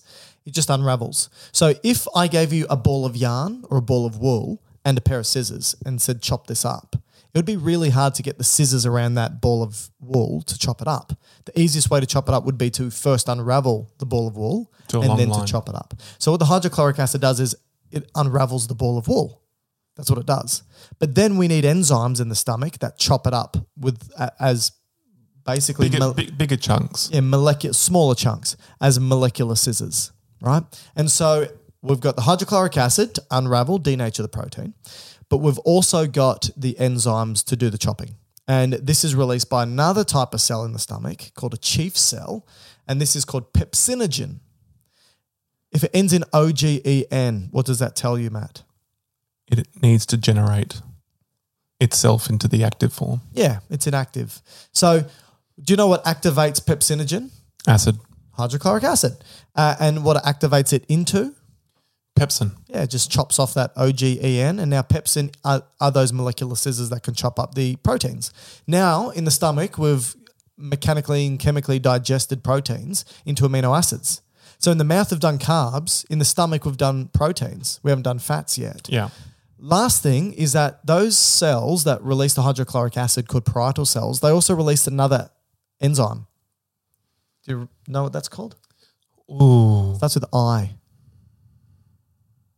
And it's a factor, Oh, intrinsic factor. Yeah, intrinsic factor. So do you know what intrinsic factor does? that's for a B vitamin. It basically safeguards vitamin B12 so that the hydrochloric acid doesn't destroy it and allows for safe transit into the rest of the bowel or small intestines to be absorbed. And we need B12 for normal red blood cell production. Yeah. So if you don't have uh, intrinsic factor, you don't absorb B12 through your diet and you can get anemia Yep. Yep. right? And this is termed pernicious anemia. Back in the day, you know, uh, PPIs, proton pump inhibitors. What, what, what firstly, what's a pro, what what are the proton pumps? What do they do? What's the purpose in the stomach? Well, What's that- a proton? A proton is a hydrogen ion, Yeah. and so the proton pump, I presumably, would be just the process of pumping the hydrogen ions into the lumen of the stomach. Yeah, it's the way those parietal cells release hydrochloric acid through the proton pump. And so sometimes some people who have gastric reflux, people like myself, that acid uh, is produced to a really high degree and can f- be thrown up into the esophagus and damage the esophagus. So the esophagus doesn't have that bicarbonate like the stomach does to protect it from digesting itself. So the esophagus can really get damaged over time by the hydrogen ions. And that's ga- that gastroesophageal reflux can cause a change in the cell types in the esophagus called Barrett's Yeah. esophagitis, which is can be a precursor for esophageal cancer. Yeah. So a lot of people who have that are prescribed PPIs, proton pump inhibitors to stop the acid from And being this would be produced. more effective or beneficial than just taking antacids. Yeah, because all the antacids do is neutralize the available acid in that moment, but the PPIs will stop the acid production for a certain period. And you actually don't need the hydrochloric acid for protein digestion. It helps, but you don't need it. You can still get your amino acids from Do you your reckon protein. you'd be more prone to get You are infections? Yes, you are. Yeah. Yep. The other thing is that, and this is the point I was getting at, was that the old PPIs that they used to have many years ago, they worked directly by stopping the parietal cells, Okay. which means they didn't just stop hydrochloric acid from being released, they stopped the intrinsic factor, which means some of the people on these PPIs used to get pernicious anemia. That was a side effect of the old school PPIs, but not anymore. Now they're um, very specific to, Just to the proton, pump. Yeah. Okay. so that's that's an aside. Do you know one of the main causes of um, so sometimes if you've got too much acid being produced in your stomach, um, and the balance is out. So remember, the acid sort of needs to be diluted by that or neutralized by the bicarbonate. If you're not producing enough bicarbonate, or you're producing too much hydrochloric acid, you can create little holes in your stomach, right? Called ulcers. Do you know what the main Mm-hmm. Mm. cause Peptic of that ulcers. is? Peptic ulcers. Do you know what the main cause of that is? Well, they probably once would have thought it was um, stress, Yeah, yeah. which I think has a small degree of effect, which we can talk about potentially. Um, there's also an effect from the use of some anti-inflammatories, Yeah, true. but I think by far Like NSAIDs Yeah, NSAIDs. because they block prostaglandins, like- which makes the bicarbonate. So like aspirin on urethrin, Yep. but by far, I think they've now shown that it's from a particular type of bacteria, Do you remember what it's called? Helicobacter. Yes, Helicobacter pylori, H. pylori, and fellow Aussie got a Nobel Prize for this. Do you remember what he did? Well, he basically proposed it as a hypothesis that the community, the science community, whether it was the gastrointestinal science community, kind of laughed him off. Yeah, And he thought, well, I'll, I'll show you, I'll prove to you that I'm correct. they're the words he said. I'll show you. Why are you order? so he, Watch this, guys. I guess, ingested a broth of H. pylori and drank it and gave Mm. Yum. himself ulcers and then treated it with an antibiotic and demonstrated the effect of this particular bacteria. And he showed that, yeah, the, the, the ulcers are caused by H. pylori, won a Nobel Prize. Very cool. So you can actually test for this if you are getting gastritis. Um, So this is like a, a stomach pain, yeah, stomach pain. Um, which I would describe it as it's painful, like an empty pain. yes, yes, yes. That's that's so it's exact- it actually to me when like I you're got hungry. it, it, it, the pain is improved by f- eating. Yes, transiently. So when you actually fill your stomach a bit, it, the pain is improved. Yes. Uh, you can test for it by going to your GP, and many of them will have the ability for you to just breathe onto this like, stick, and it measures and it measures the. Uh, I'm sure that wasn't a police officer at a on a roadside. get arrested after I did it. um, good point.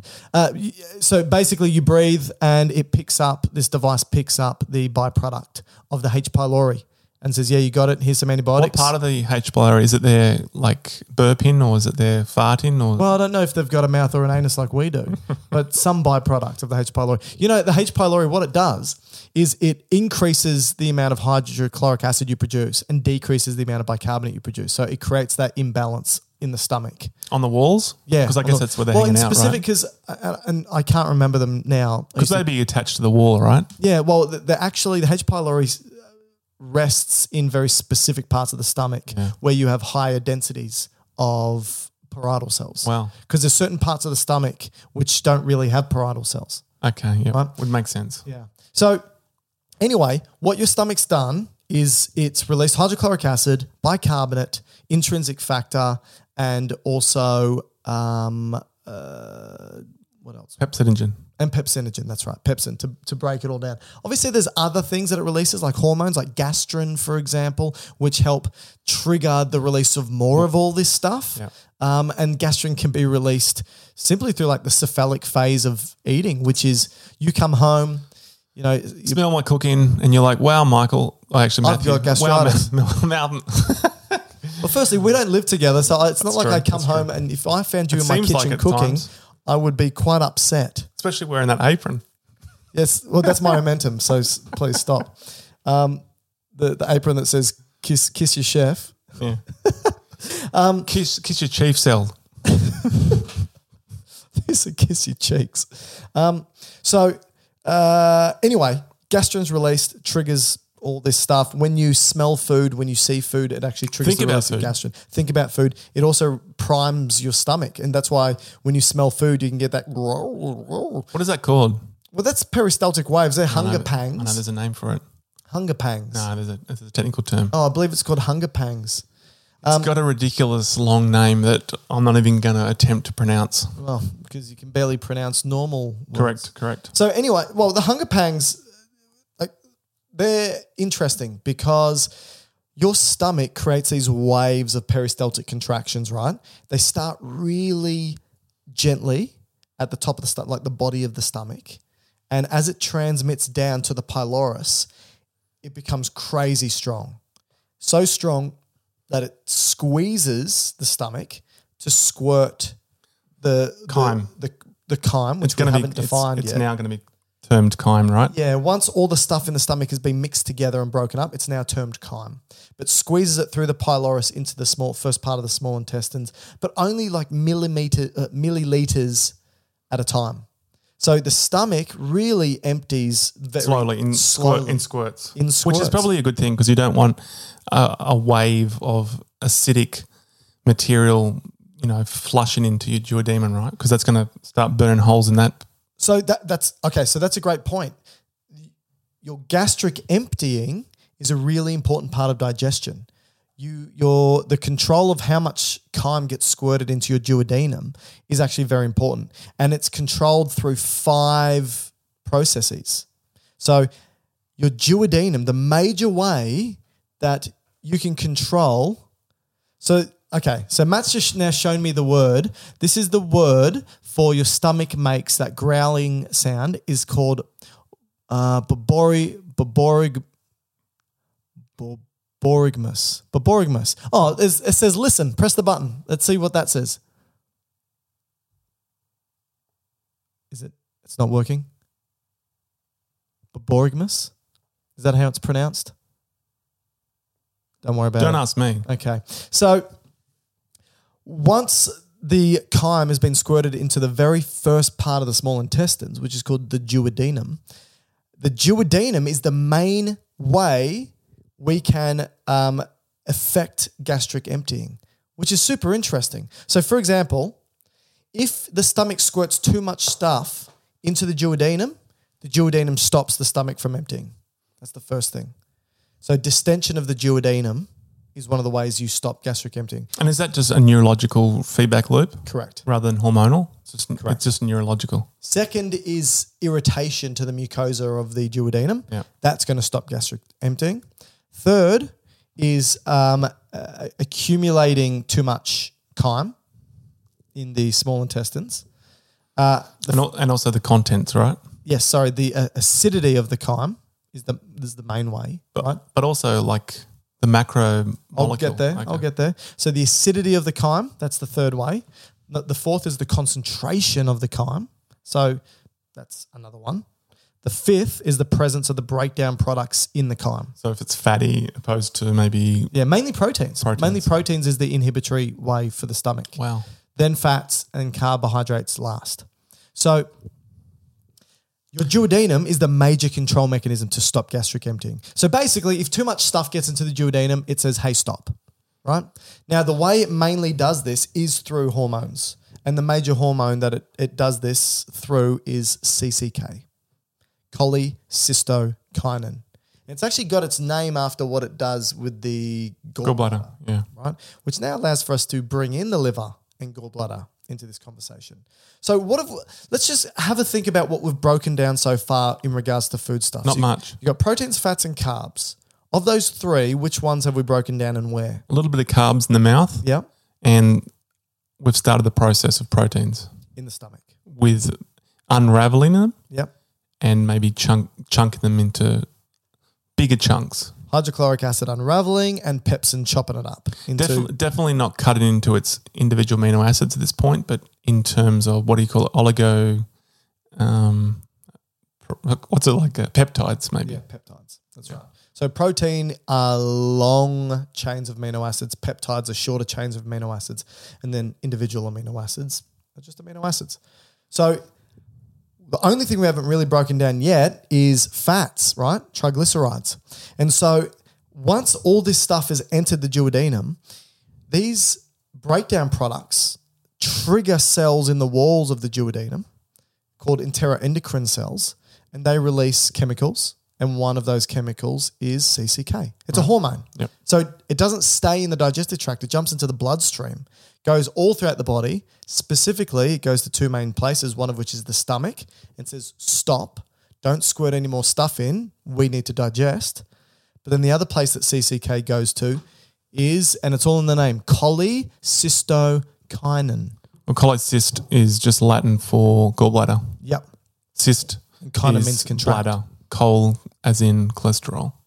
Well, there you go. Because the major product of uh, the Bile. gallbladder is bile, and the major product. Bile is cholesterol. Yeah. Okay.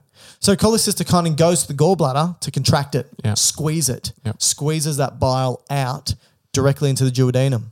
And this is just as a side point. This is why a question with, with a if you had a patient with um, abdominal pain, you usually ask questions about you know when did you experience this pain? What makes it worse? What makes it better? And we know been uh, a digestive pain. If you were to have a- an abd- abdominal pain associated with digestion, you'd know that it's a it's a function of the digestive system. Yeah. And so you can ask a question at what point in your process of eating or digesting is the pain worse? So Oh. if it's like a reflux pain, it's probably straight after eating.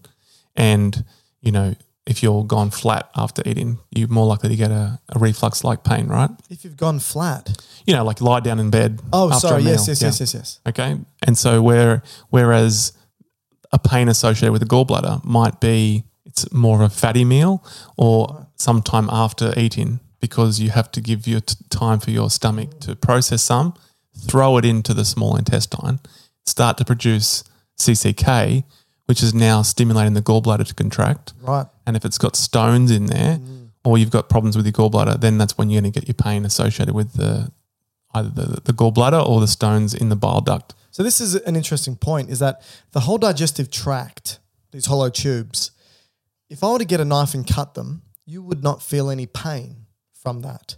It hasn't evolved that. Makes sense. Why would the gut evolve pain receptors due to cutting? But it does feel pain when it's stretched too much or it's squeezed over the top of something. So when you've got gas in there and it, and it distends it too much, you get pain. Or if the muscles of this tract contract over a, a, a solid object, a tumor, hard fecal material, or a stone, Stone, yeah. it's going to cause pain. They're the major ways, right? So that's a good point. So now we've squirted this stuff in. We've broken down carbs, we've broken down proteins, but we haven't broken down fat. So the major trigger for the release of CCK, like you alluded to, is the fats. And the reason why is, like you said, it goes to the gallbladder, tells it to squeeze, squeezes the bile, because all the gallbladder is is a storage unit for bile. It doesn't make it, just stores it and concentrated it. and concentrates it great and it's a detergent so it emulsifies that's the biological term we use emulsifies the fats in the duodenum so the analogy i like to use is when you've got water in uh, when you've got oil in a pan and you go to clean the pan with water the oil comes together to form what's called big globules it's really hard to break that up with enzymes digestive enzymes that break proteins, fats, and carbs up only work on the surface of those molecules. They don't work deep. So if the molecule's really big, like a fat globule, it doesn't do much. You need to break it up into smaller pieces. And that's what the bile does as a detergent. So the bile comes in from the gallbladder, emulsifies the fats into smaller, more manageable pieces called myceles. And then the lipases, the enzymes, can chop it up. Which comes from where? Wow, good question, Matt. Where does the lipases come from? The pancreas. The pancreas. So now, how the hell do we bring the pancreas into this conversation? Well, the pancreas is just kind of tucked in around the duodenum because the duodenum kind of Has a C shape. the C shaped. It's probably about twenty centimeters long. It's not a, hu- a huge length of tract. Small intestine, yeah. small intestine as a whole length is probably the, the largest part of your gastrointestinal tract Yeah. in terms of length. It's the longest part, but the duodenum is, is the smallest component of the small intestine. Yeah. So it's probably only about 25 centimeters in length. But it's shaped like a C, and tucked into the C part, in the concavity is the head of the pancreas. And so the bile duct, which is coming from the gallbladder, goes around the back side of the duodenum, tucks into the back or into the head of the pancreas, and the main pancreatic duct joins the, b- the bile duct to join together into the duodenum. And so the which it makes a lot of sense because as the gallbladder is being told to contract, it releases its bile, but at the same time the pancreas is told to release some of its pancreatic juices in with the bile. And one component of the pancreatic juices is all the um, enzymes for fat, which are the lipases. So both the bile from the gallbladder and liver is squirted into the duodenum, and the pancreatic juices are squirted into the duodenum as well. Yeah. Now we said the trigger for the gallbladder was CCK. CCK also triggers the pancreas to release pancreatic juices, but also there's another hormone that's released at the same time as CCK from those enteroendocrine cells in the duodenum as well, called secretin, and that helps sense. the that helps the pancreas to release other aspects of pan- pancreatic juices like bicarbonate, because the bicarbonate needs to help neutralize some of the acids coming from the stomach. Now- In- interesting though, Yeah. with the pancreas, it's got definitely one main duct, but it's in many cases will also have a smaller duct above it, so closer to the stomach, and that's called the accessory duct, and that's usually in secretion wise more bicarbonate than the pancreatic juices, which comes from the main pancreatic duct, which then makes sense because you want to secrete your bicarbonate higher up the tube. So it gets a chance to diet, sorry, to neutralize the acid before it comes a bit further down Yeah, yeah. to do the digestion. Oh, No, that, I think that's a I think that's a great point. Uh, the the pancreatic juices aren't just lipases, so enzymes that break up fats. They're also proteases, so like the pepsin, enzymes that break up proteins, and amylases, enzymes that break up carbs. Which means by the time we hit the duodenum, we really should be well and truly breaking all the macronutrients up into their micronutrients. And an interesting point is that everything's made out of proteins, right? So the thought Oh, process. you, you mean the enzymes? sorry. You mean the enzymes? Well, e- e- every everything in the body is made up of proteins, right? And so, if you've got proteases, things that break up proteins, basically released out from the pancreas. Why the pancreas, pancreas is made from proteins. So why aren't the proteases that the pancreas produces breaking the pancreas up? A bit, a bit similar to what we saw in the stomach. So it's secreted in inactive uh, form, so the enzymes aren't activated, In an inactive form, yeah. and by the time they are activated, they're hopefully in the lumen of the small intestine. That's right. Yeah. Yes. So, but some things can happen where they get activated in the pancreas itself, and alcohol can do this, infections can do this, or, uh, you- or you- blockages, yeah, so you get a blockage either through a cancer or through a stone, and Hmm. blocking then, those ducts. and then that goes backwards, and that will cause pancreatitis. Yeah, that's right. Pancreatitis often due to the proteases digesting the pancreas itself. So now we've started digesting everything. So from the duodenum, which is the very per- first part of the small intestines, there's actually three parts of the small intestines. First of the duodenum, what's the next part? So du- duodenum first, which Yeah. is twelve fingers. That's what it means. Oh, okay. Okay. Because Um, then, that's how long it is. yes, that's Yeah. right. Uh, jejunum. Jejunum. Yeah, with a Yeah. J, Yeah. and then ilium. Ilium. Uh, And- perfect. And, they just kind of get smaller in diameter as you go down. Uh, and the, so they're the three parts. Yeah. Throughout the jejunum, you are releasing more enzymes from what's called brush border cells of the uh, small intestines, but you are absorbing most of these now micronutrients. So glucose, galactose, fructose, amino acids, nucleic acids, uh, uh, um, fatty acids, and glycerol. They're all the breakdown products. We're also obviously absorbing vitamins, Yeah, yeah, water, yeah. electrolytes, things as well. So now we're starting to absorb these products. So this is the longest part of the intestine, and with the greatest amount of s- uh, s- surface tissue, Yes. surface area, should I say? Yeah. So this is where you got your villi and microvilli. So you're really, Fingertips. you're really trying to suck out all the things from the food that are most beneficial. Yeah. So villi look like fingertips, um, and the microvilli look like fingertips on fingertips, and it just increases that surface area. So they both release enzymes but absorb stuff, and they're absorbing all of these nutrients into the bloodstream except the fat products. So fatty acids and glycerol that gets absorbed into the lymphatic system. That's another discussion point for a separate day. Um, because we've already spoken about it. We've done another podcast looking at the digestion specifically of these food products, Macronutrients. Okay. macronutrients. But uh, the glucose and the uh, so the carbohydrate breakdown products and the amino acids and nucleic acids they're absorbed into the bloodstream, specifically into what's called the portal system. So, can you tell us a bit about the portal system? It's basically all the blood that drains from the digest the digestive from the digestive tract. So pretty much all the tract from the lower region of your esophagus Hmm. all the way to probably the superior or proximal one third of your rectum.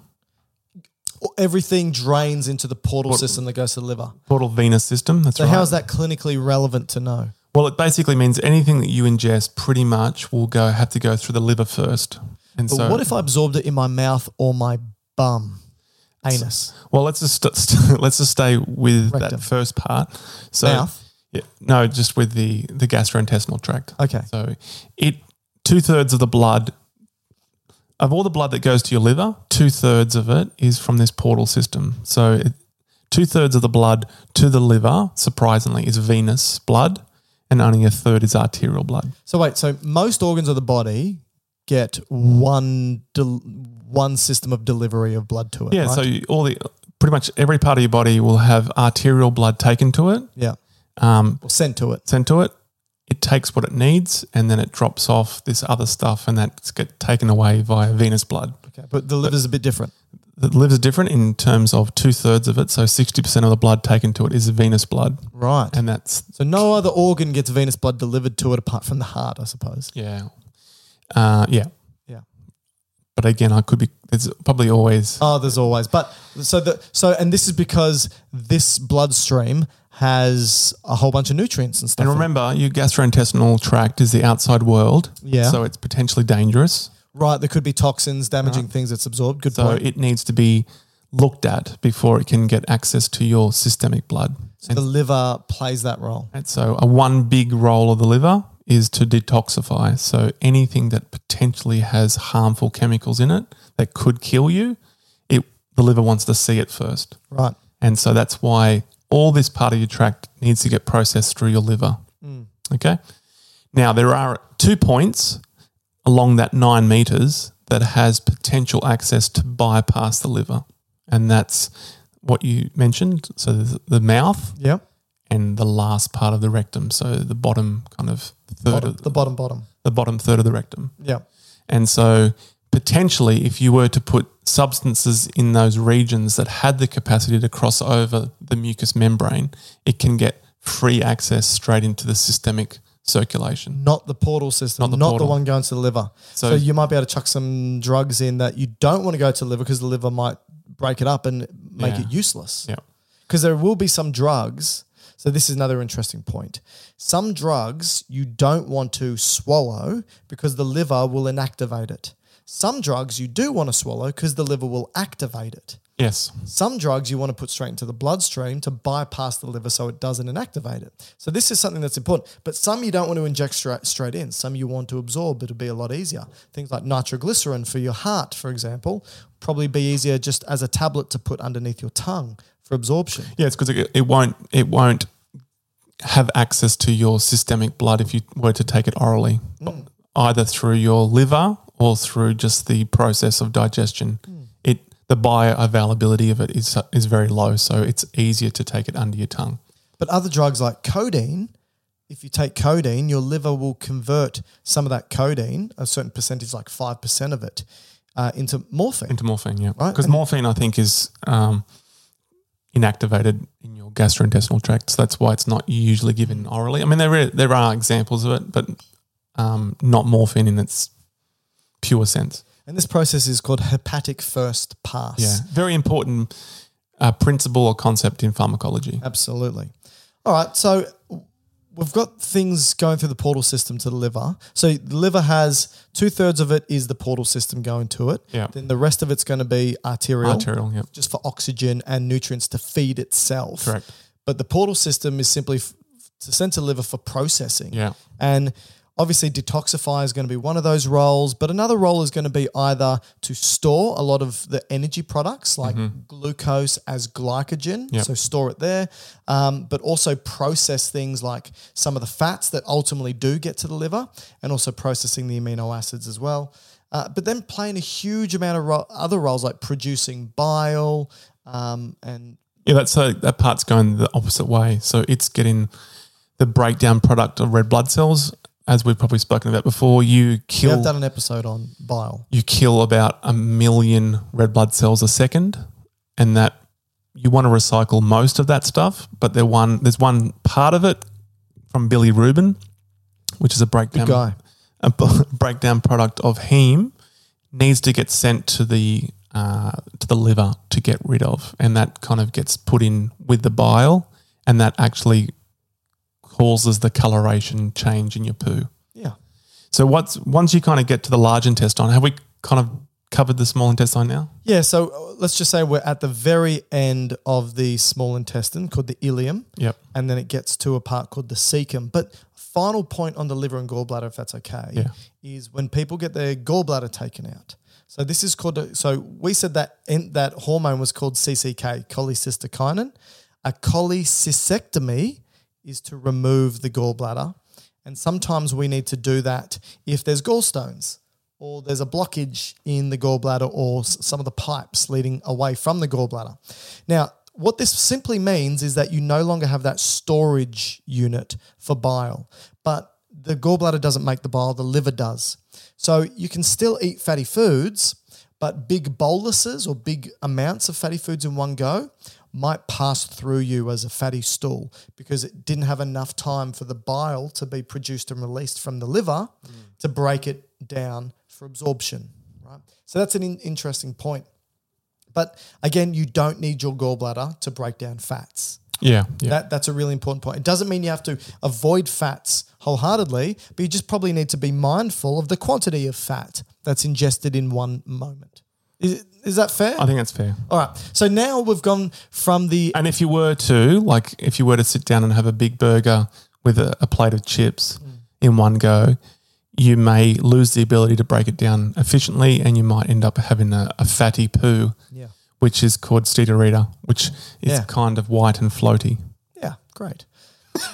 which which was your nickname in high school? Whitey floaty. Yeah. So uh, the ileum, last part of the small intestines, turns into the cecum, which is the first part of the large intestines. Through a valve. Now, the ileocecal valve. Yeah. Okay, so another sphincter that separates. And I think that gets opened up pretty much in the cephalic phase. So when you start the top end of your eating, this one kind of starts to open up, which is probably why you crap yourself. How long? don't Like crap. It's just seven sorry, minutes. sorry, listener. I Seven don't minutes crap after- myself. It's not like I walk around with poo in my pants. I can make it to the toilet easily in time, most of the time. No, all the time, all the time, all the Okay, time. Well, not not on Wednesday. You weren't. Well, that was because of another problem. So uh, now the cecum, when we do dissections on rats with my students, um, which we don't really do anymore, but we used to do that quite a bit. So I don't think you've t- you've taught for couple hey, years. Hey, hey, hey, I'm I'm I, I teach, believe me. So we do dissections on rats and we see that rats have huge cecums. So we don't. We barely you can barely tell the cecum from the rest of the large intestines when you look at it. I mean you can, but you know, not like you can with a rat. You look at a rat's one, it's big and green. Right? so Are you why Sure you, are you sure you got the right body part? definitely. So why? Why is that the case? Um, I think this goes to an animal that probably has more um, plant-based diet, so it's Right. ingesting more, uh, yeah, plant-based foods. So what's the cecum do then? I think for that. I think the cecum and possibly That's a band from the seventies, was it? cecum. Oh no, that's the Seekers. So, Seekers. Close. I like the seekers. I'm sure you do Um, because they made music before the eighties. Yeah, the only music Matt be- listens the to. best time, the best time for music. Um, I think it, just with the the fiber and it takes a lot more time to digest, and this part of the intestine ge- has the equipment, probably also the bacteria That's to, right. to digest that food. So probably here, because as you, as you know, um, depending on what animal you are, and Human, just so you're aware. well, this, you're talking about a rat here. Oh yes, that's right. Yeah. But some animals that are predominantly, well, actually all plant-based herbivores, they would have different array of the foregut. So the stomach would be different to ours. Yeah. we've probably got more of a, like a maybe closer to a carnivore-like stomach, Mm. where it's smaller in size. It's not like a big vat that has huge amounts of bacteria to kind of compost. What's Yeah. it? Decompose the, Yeah, the, the foods Like you're like or the we were saying, cellulose, You're, uh, like goats yeah. or like cows. Whereas, say, a rat, they probably got more closer to ours, but they would also ingest a lot of um, plant based foods, which, whole bunch of insoluble yeah, fibers. which they need to provide space for bacteria to provide that assistance with breaking down the fiber. And then, and then the bacteria are actually quite useful to break down the fiber into things like short chain fatty acids, which could have quite a beneficial effect on our health and our immune system. yeah, tha- that's a good point because insoluble fibers uh, don't really nourish us, but nourish the bacteria within our gut, large intestine specifically, uh, which can be beneficial to our health. So when you've got ra- a rat and it's just eaten a whole bunch of insoluble fiber, it sits in that cecum to ferment for the bacteria to really break it up so that they can actually get some nutrients from it. Because certain animals do have enzymes and the bacteria allows them to get energy from it. We don't really get much energy from insoluble fiber, but it does help um, give us a better stool, push the fecal material through, but also provides us with healthy gut flora. And interestingly, with with the comparison between human and, and rodents, they actually have done studies where they find for humans um, carcinomas that are likely to form uh, uh, generally will affect our large intestine or our colon. So Oh, we're more interesting. likely to get colon cancer, which is large bowel all the way through to rectum.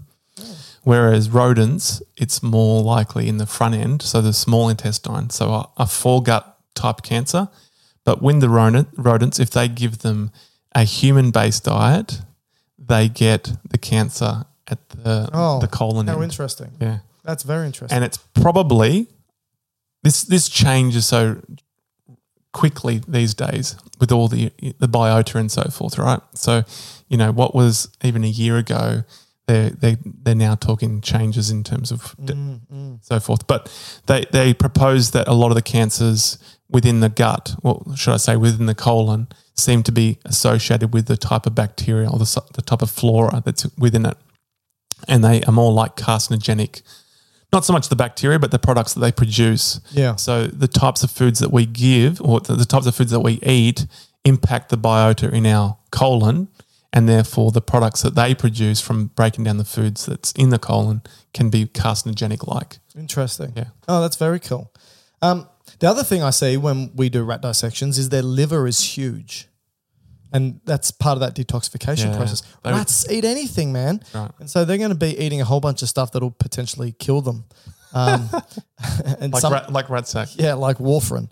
um, all right, so we are now in the large intestines. Cecum is the first part, and the cecum will turn into the ascending colon, which Just one Oh. real small appendage. oh yeah, yes, sorry, yes. Oh, t- please, You've, you've forgotten a, an important appendage here, which is the appen- which is Appendagy? which is the appendix. vermix.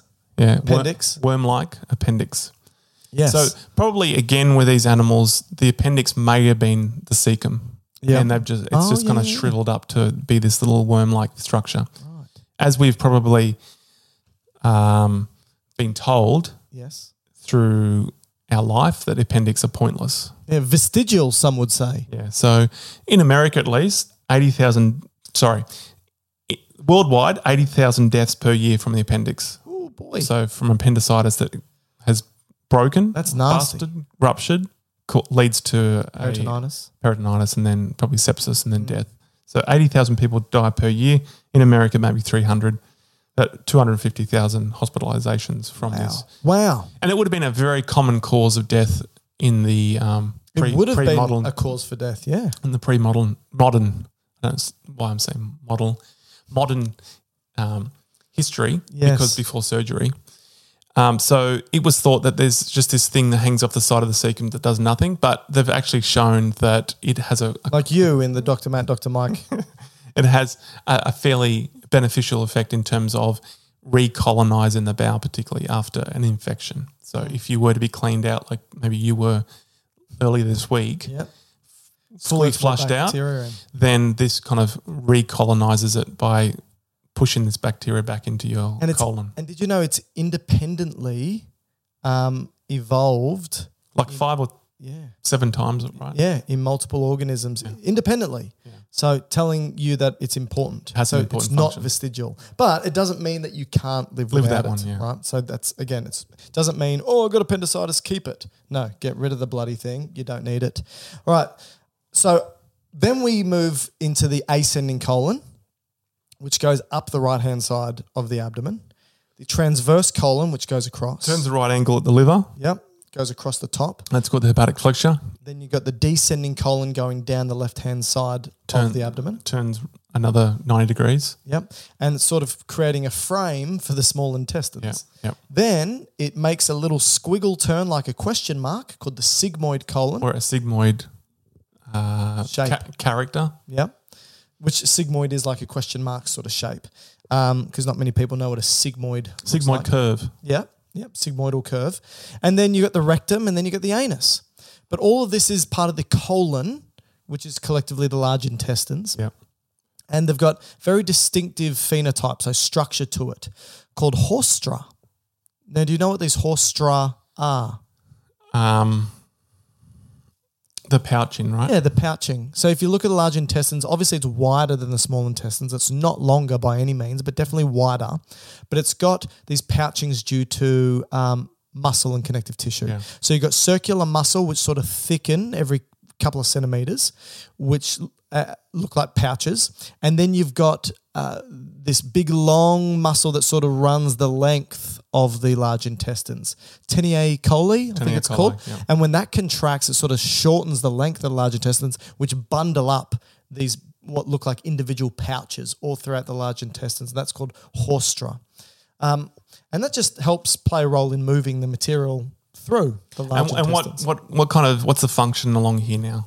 Well, we're absorbing mainly not nutrients, but we're absorbing things like water and electrolytes. Okay. Yeah. And also the bacteria, which is Yes, this is where the most of the bacteria is. absolutely is. It's, they're doing their own digestion Mm. and they're providing certain nutrients for us. And, a good and a good example would be fi- vi- vitamin K, right? Oh, great point. Yeah, yeah, yeah. Which is very important in blood clotting. So the bacteria, uh, I think we're going to do a podcast focusing on gut flora or even flora of the body. Have we done it? We haven't done Oh, it, okay. no, but we should do it. The the reason why we haven't done it is, like you were saying, uh, it changes like every week. There's new stuff. It's complex. Anytime you listen to somebody talk about it, just know that the science has probably changed, or they're wrong, or uh, it's a bit different Yeah. right? So that's the only reason why we didn't want to be dated by the time we did it. So uh, once we hit the end of the large intestine, we get to the rectum and then the anus. We start talking about the process of defecation. So now it's a feces. Yeah, we've what's- absorbed everything we've Uh, needed. what's, what's left in the feces? well, uh, uh, uh, uh, poo. Fiber. Yes. So that's a big part of it. And that's important why we should have fiber Yep. because this is going to help clean Move things through like a, what'd you say, like a, like a pipe cleaner a through a cleaner. pipe. Uh, There we go. Good. So fiber's one, um, dead bacteria, sloughed off cells, Excuse me. sloughed off cells. Mm-hmm. Yes, yes, So that basically means dead cells. The whole gastrointestinal tract, the inner lining, which are epithelial tissue, right? Mm. They're one of the most frequently replaced cell in the body. Mm. Maybe every one to two days, there's a new layer of cells there. And It's s- not just those cells that are dead. There's a reason why our poo's brown, right? I'm getting there. Oh, sorry, sorry. Um, so a big part is just dead epithelial cells along the tract. yes, and then the remnants of dead red blood cells, that's right. which is the bilirubin that has Products. been um, modified by the bacteria as well. By now it's Billy Verdon, right? No, it's biliverdin before bilirubin. Then it gets steri- stereocillin or something, Okay. something like that. Should have brought it up. Urobilinogen. We did do a podcast on it. Now we've forgotten. Yeah, terrible. Um, no, urobilinogen is what we pee out. Yeah, Uh, anyway, let's not bring it up. But it's the products of dead red blood cells, th- which is what makes our poo brown. Um, so, So by the time we get to this, there's also air, excuse me. which is flatulence. so you were telling me that uh, So when they for- give for- you a colonoscopy, they they blow a gas into you. You've, you've had one done. So Um, I've, I've had two colonoscopies done, uh, and uh, you do so basically, have a fair bit of flatulence afterwards. So basically, what they tell you to do is change your diet to uh, like a, a watery diet, Low fiber, basically low, low- fiber for a couple of days, and then a lot of and then no fluids. food and only fluids. okay, And then they give you uh, Oh, a I- bunch of stuff that gives you osmotic diarrhea, which basically pulls everything out of your digestive tract until uh, the aim is you're pooing out um, just water. yeah, very clear fluid. Okay. So you've got super clear bowel, so they can put a camera up and see everything that's in there. Um, but when they go in, they put a bit of gas in there, um, a non flammable gas, uh, to open everything up. But also, you were telling me to possibly dilute out any flammable gases that you might have in your bowel. Yes. So basically, the content of a fart or a flatulent is fifty percent carbon dioxide, 40 percent hydrogen, Mm-hmm. Yeah. about twenty percent nitrogen, Mm-hmm. and you could also depend on what you've eaten, uh, and then depending on what the bacteria We did a produce. podcast on farts. yeah, short one. isn't it? Yeah, medical minutes. Methane, Yeah, Mr. Methane, remember him? and then hydrogen sulfide. Yes. Now that's the flammable one. All right, hydrogen Hydrogen. sulfide. So that would that's the s- Methane's not flammable? oh, it would be, but the hydrogen sulfide is the real nasty one, and and apparently at a certain concentration, it paralyzes um, your olfactory uh, nerves. What? So at a high con- high concentration, it actually Because paralyzes it's your. such a horrible smell. It's basically like, oh, right, I think this is I bad. think just the chemical response in Wow. your you know, your, na- your nasal mu- mucosa and your olfactory epithelium that So- it, it, it you can't smell it. wow. but at that particular concentration, it's it's quite flammable. And they learnt that the hard way with some early experiments, I guess, not experiments, but uh, interventions where they went into the rectum, sigmoid colon maybe, and tried to diathermy What's, what do you mean diathermy? uh, burn off, but with electricity, yeah, um, polyps. right. And because they were up there and there was hydrogen sulfide, th- literally Kaboom. went boom. Kaboom the boom boom. Yeah, yeah. And Wow. Kaboom bum. Bowels went everywhere. Wow. That's so pretty horrible. that's part of the reason why they'll inflate with a different uh, gas Yeah. to dilute that out. Okay, so that's interesting. Um, what happens uh, when we need to get rid of this material and defecate? Oh, I mean the process of defecation. Yeah, the process of defecation. I think as the um the f- the feces comes down through the sigmoid and comes down into the straight part, which is the rectum, the the long straight tube, Right So- at the end. right at the end. So it's kind of gone around the S bend, comes down straight towards the anus. You've got the rectum.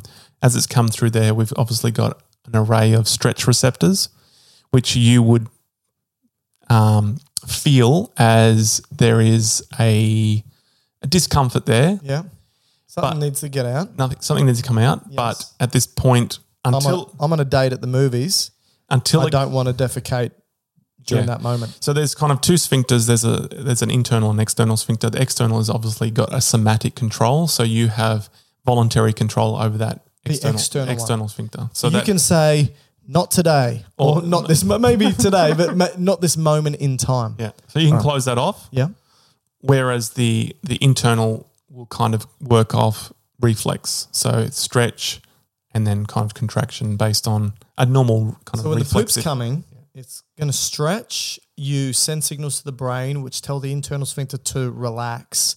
The poop then continues to move through to the external sphincter, which goes to the brain. It says, "Hey, Mike, it's time," and you go, ah, well, the external not right now." The internal is kind of intrinsic to the wall of the gut anyway, so Mm. that's kind of within the, the wall of the mucosa. Oh, sorry, the the, the the muscle wall of the bowel anyway. Yeah. But the external is on the, an additional muscle on the outside of it, so that's why you have this additional control. But as it moves down to a line, we call the dentate or the pectinate line. Oh yeah, It's the kind of transition point between the outside body and the inside body or the, the tube and the skin. And as you know, with the skin, we have a, a much greater array of sensory experience and receptors. And so you have a better conscious ability to determine what is actually coming down. gotcha. So this is the difference between knowing that well, is this a solid or an air? poo or a fart. Yeah. right. And so this is like Uh, So I what if your spoke- dentate's damaged? well, this is, I think I've spoke about before, but this is part of the reason why um, general surgeons, particularly general surgeons that do colorectal surgery, they really try to preserve this part of the tube because it would be quite debilitating for the patient if Oh. it was resected out and Tell me they, about they it. lose their ability to determine if it's an air or a solid Yeah, And- or, and- and- or in between. all in between. And so this is part of. You've probably al- also noticed this when you get like a a, a bout of diarrhea because there's probably so much inflammation. You lose that ability to know what it is anymore. Oh, tell and you me just about it. you just wouldn't trust the fart, right? You would not. I wouldn't expect it to be a fart. You know, it, it, so, so uh, well, that's interesting. All right. So, uh, So that's a very important region because that's the the delineation line between um, the outside and the tube. yeah. Yeah. So w- when so somebody's gone to the bathroom, they've defecated, the fecal material is out, and we've now gone through the entire process of the digestive system. Yeah. And uh, we've touched upon the structures and the functions. Uh, it has taken us an hour and 50 minutes to do so. Two two hundred to three hundred grams of poo will come out of you per day. Wow. And did you know? But, but like, but that's judging by if you were to have one bowel motion a day, which I think we should all have at least one a day. I agree. Um, one point that I wanted to say, which I didn't get to say, is that It's about enemas. no, no, it's just about your daily secretion of digestive juices throughout the entire digestive tract. 6.7 liters of Wow. digestive juices you release. So this is mucus, this is enzymes, this is all of that from saliva all the way down to your anus. So you really need to reabsorb a lot of that. Otherwise, Yes. you get dehydration pretty quickly. 6.7 liters. And that's probably part of the reason why you get diarrhea. When Oh, you me get when you specifically? get when you get diarrhea, um, why you lose so much fluid? It's probably you're not really reabsorbing all that f- all those secretions, Absolutely. and so you're pooing out liters and liters. So you're not drinking liters and liters, That's right. but you are pooing liters and liters, and that's because you've you've lost the absorption capacity along the way. Insane. Yeah. So, thank you all for listening to our digestive uh, podcast. Uh, it's a, it's a, it's it was a long one, but I Well, think it's a it's, long worth pi- it. it's a long pipe. And Uh, you know, it's nine meters. Nine meters of pipe to get through. now, Two, la- two hours is pretty good, really. ladies and gentlemen, if you would like to contact us, please do. We would love to read out your emails, and so from now on, Now, from now, right now, if you send us an email, now, uh, we will read it out. Uh, if you don't want us to say your name, please say so. But we would love to read out your emails because we do get a bunch of them, and sometimes they're very difficult to get you, back what, to. what are you requesting in this email? Just tell us how much um, you know. You Maybe- how, maybe how questions, awesome you comment- think I am. questions, comments. How terrible you think Matt is as a co-host. No, ask questions. Send comments. Um, uh, you know, not like the one where somebody sent me a message the other day saying, "I know that you only want compliments, but you're not going to get it." And then they started to talk about how terrible I was as a human being. Really? Yeah, yeah, yeah. They don't even know me as a human being. I mean, they weren't wrong with any of it, but still. So send us an email, GU Biosciences. Do thank your GU dad for that. G U B I O S C I E N C E S at gmail.com. Send us that email, or you can contact us on social media. Matt's not really on it, but I am on all platforms at Dr. Mike Todorovich. You can just type my name, Mike T O D O R O V I C, and I'll pop up, say hi, um, and I'm happy to read out questions, comments, statements uh, on the podcast. So Or- thank you. Yeah, related to the podcast, maybe the one before. Correct us if we got things wrong. Yeah. By all means, I'm more than happy to say I was wrong. And I'm not. I'm mostly wrong most of the time, really. And that's true.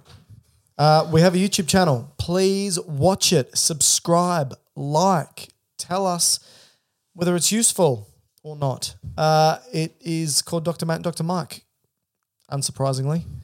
We're creative. We are. All right, everyone. Thank you, and we'll see you soon.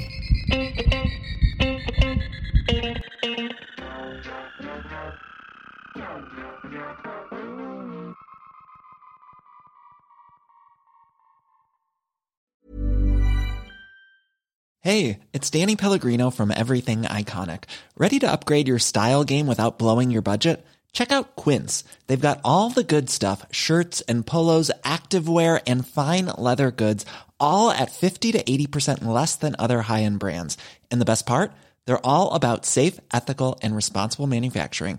Get that luxury vibe without the luxury price tag. Hit up quince.com slash upgrade for free shipping and 365 day returns on your next order. That's quince.com slash upgrade. Hold up. What was that? Boring. No flavor. That was as bad as those leftovers you ate all week. Kiki Palmer here, and it's time to say hello to something fresh and guilt-free. Hello Fresh. Jazz up dinner with pecan-crusted chicken or garlic butter shrimp scampi. Now that's music to my mouth. Hello Fresh. Let's get this dinner party started. Discover all the delicious possibilities at hellofresh.com. Mom deserves the best, and there's no better place to shop for Mother's Day than Whole Foods Market. They're your destination for unbeatable savings, from premium gifts to show-stopping flowers and irresistible desserts. Start by saving 33% with Prime on all body care and candles. Then get a 15-stem bunch of tulips for just $9.99 each with Prime. Round out Mom's menu with festive rosé, irresistible berry chantilly cake, and more special treats. Come celebrate Mother's Day at Whole Foods Market.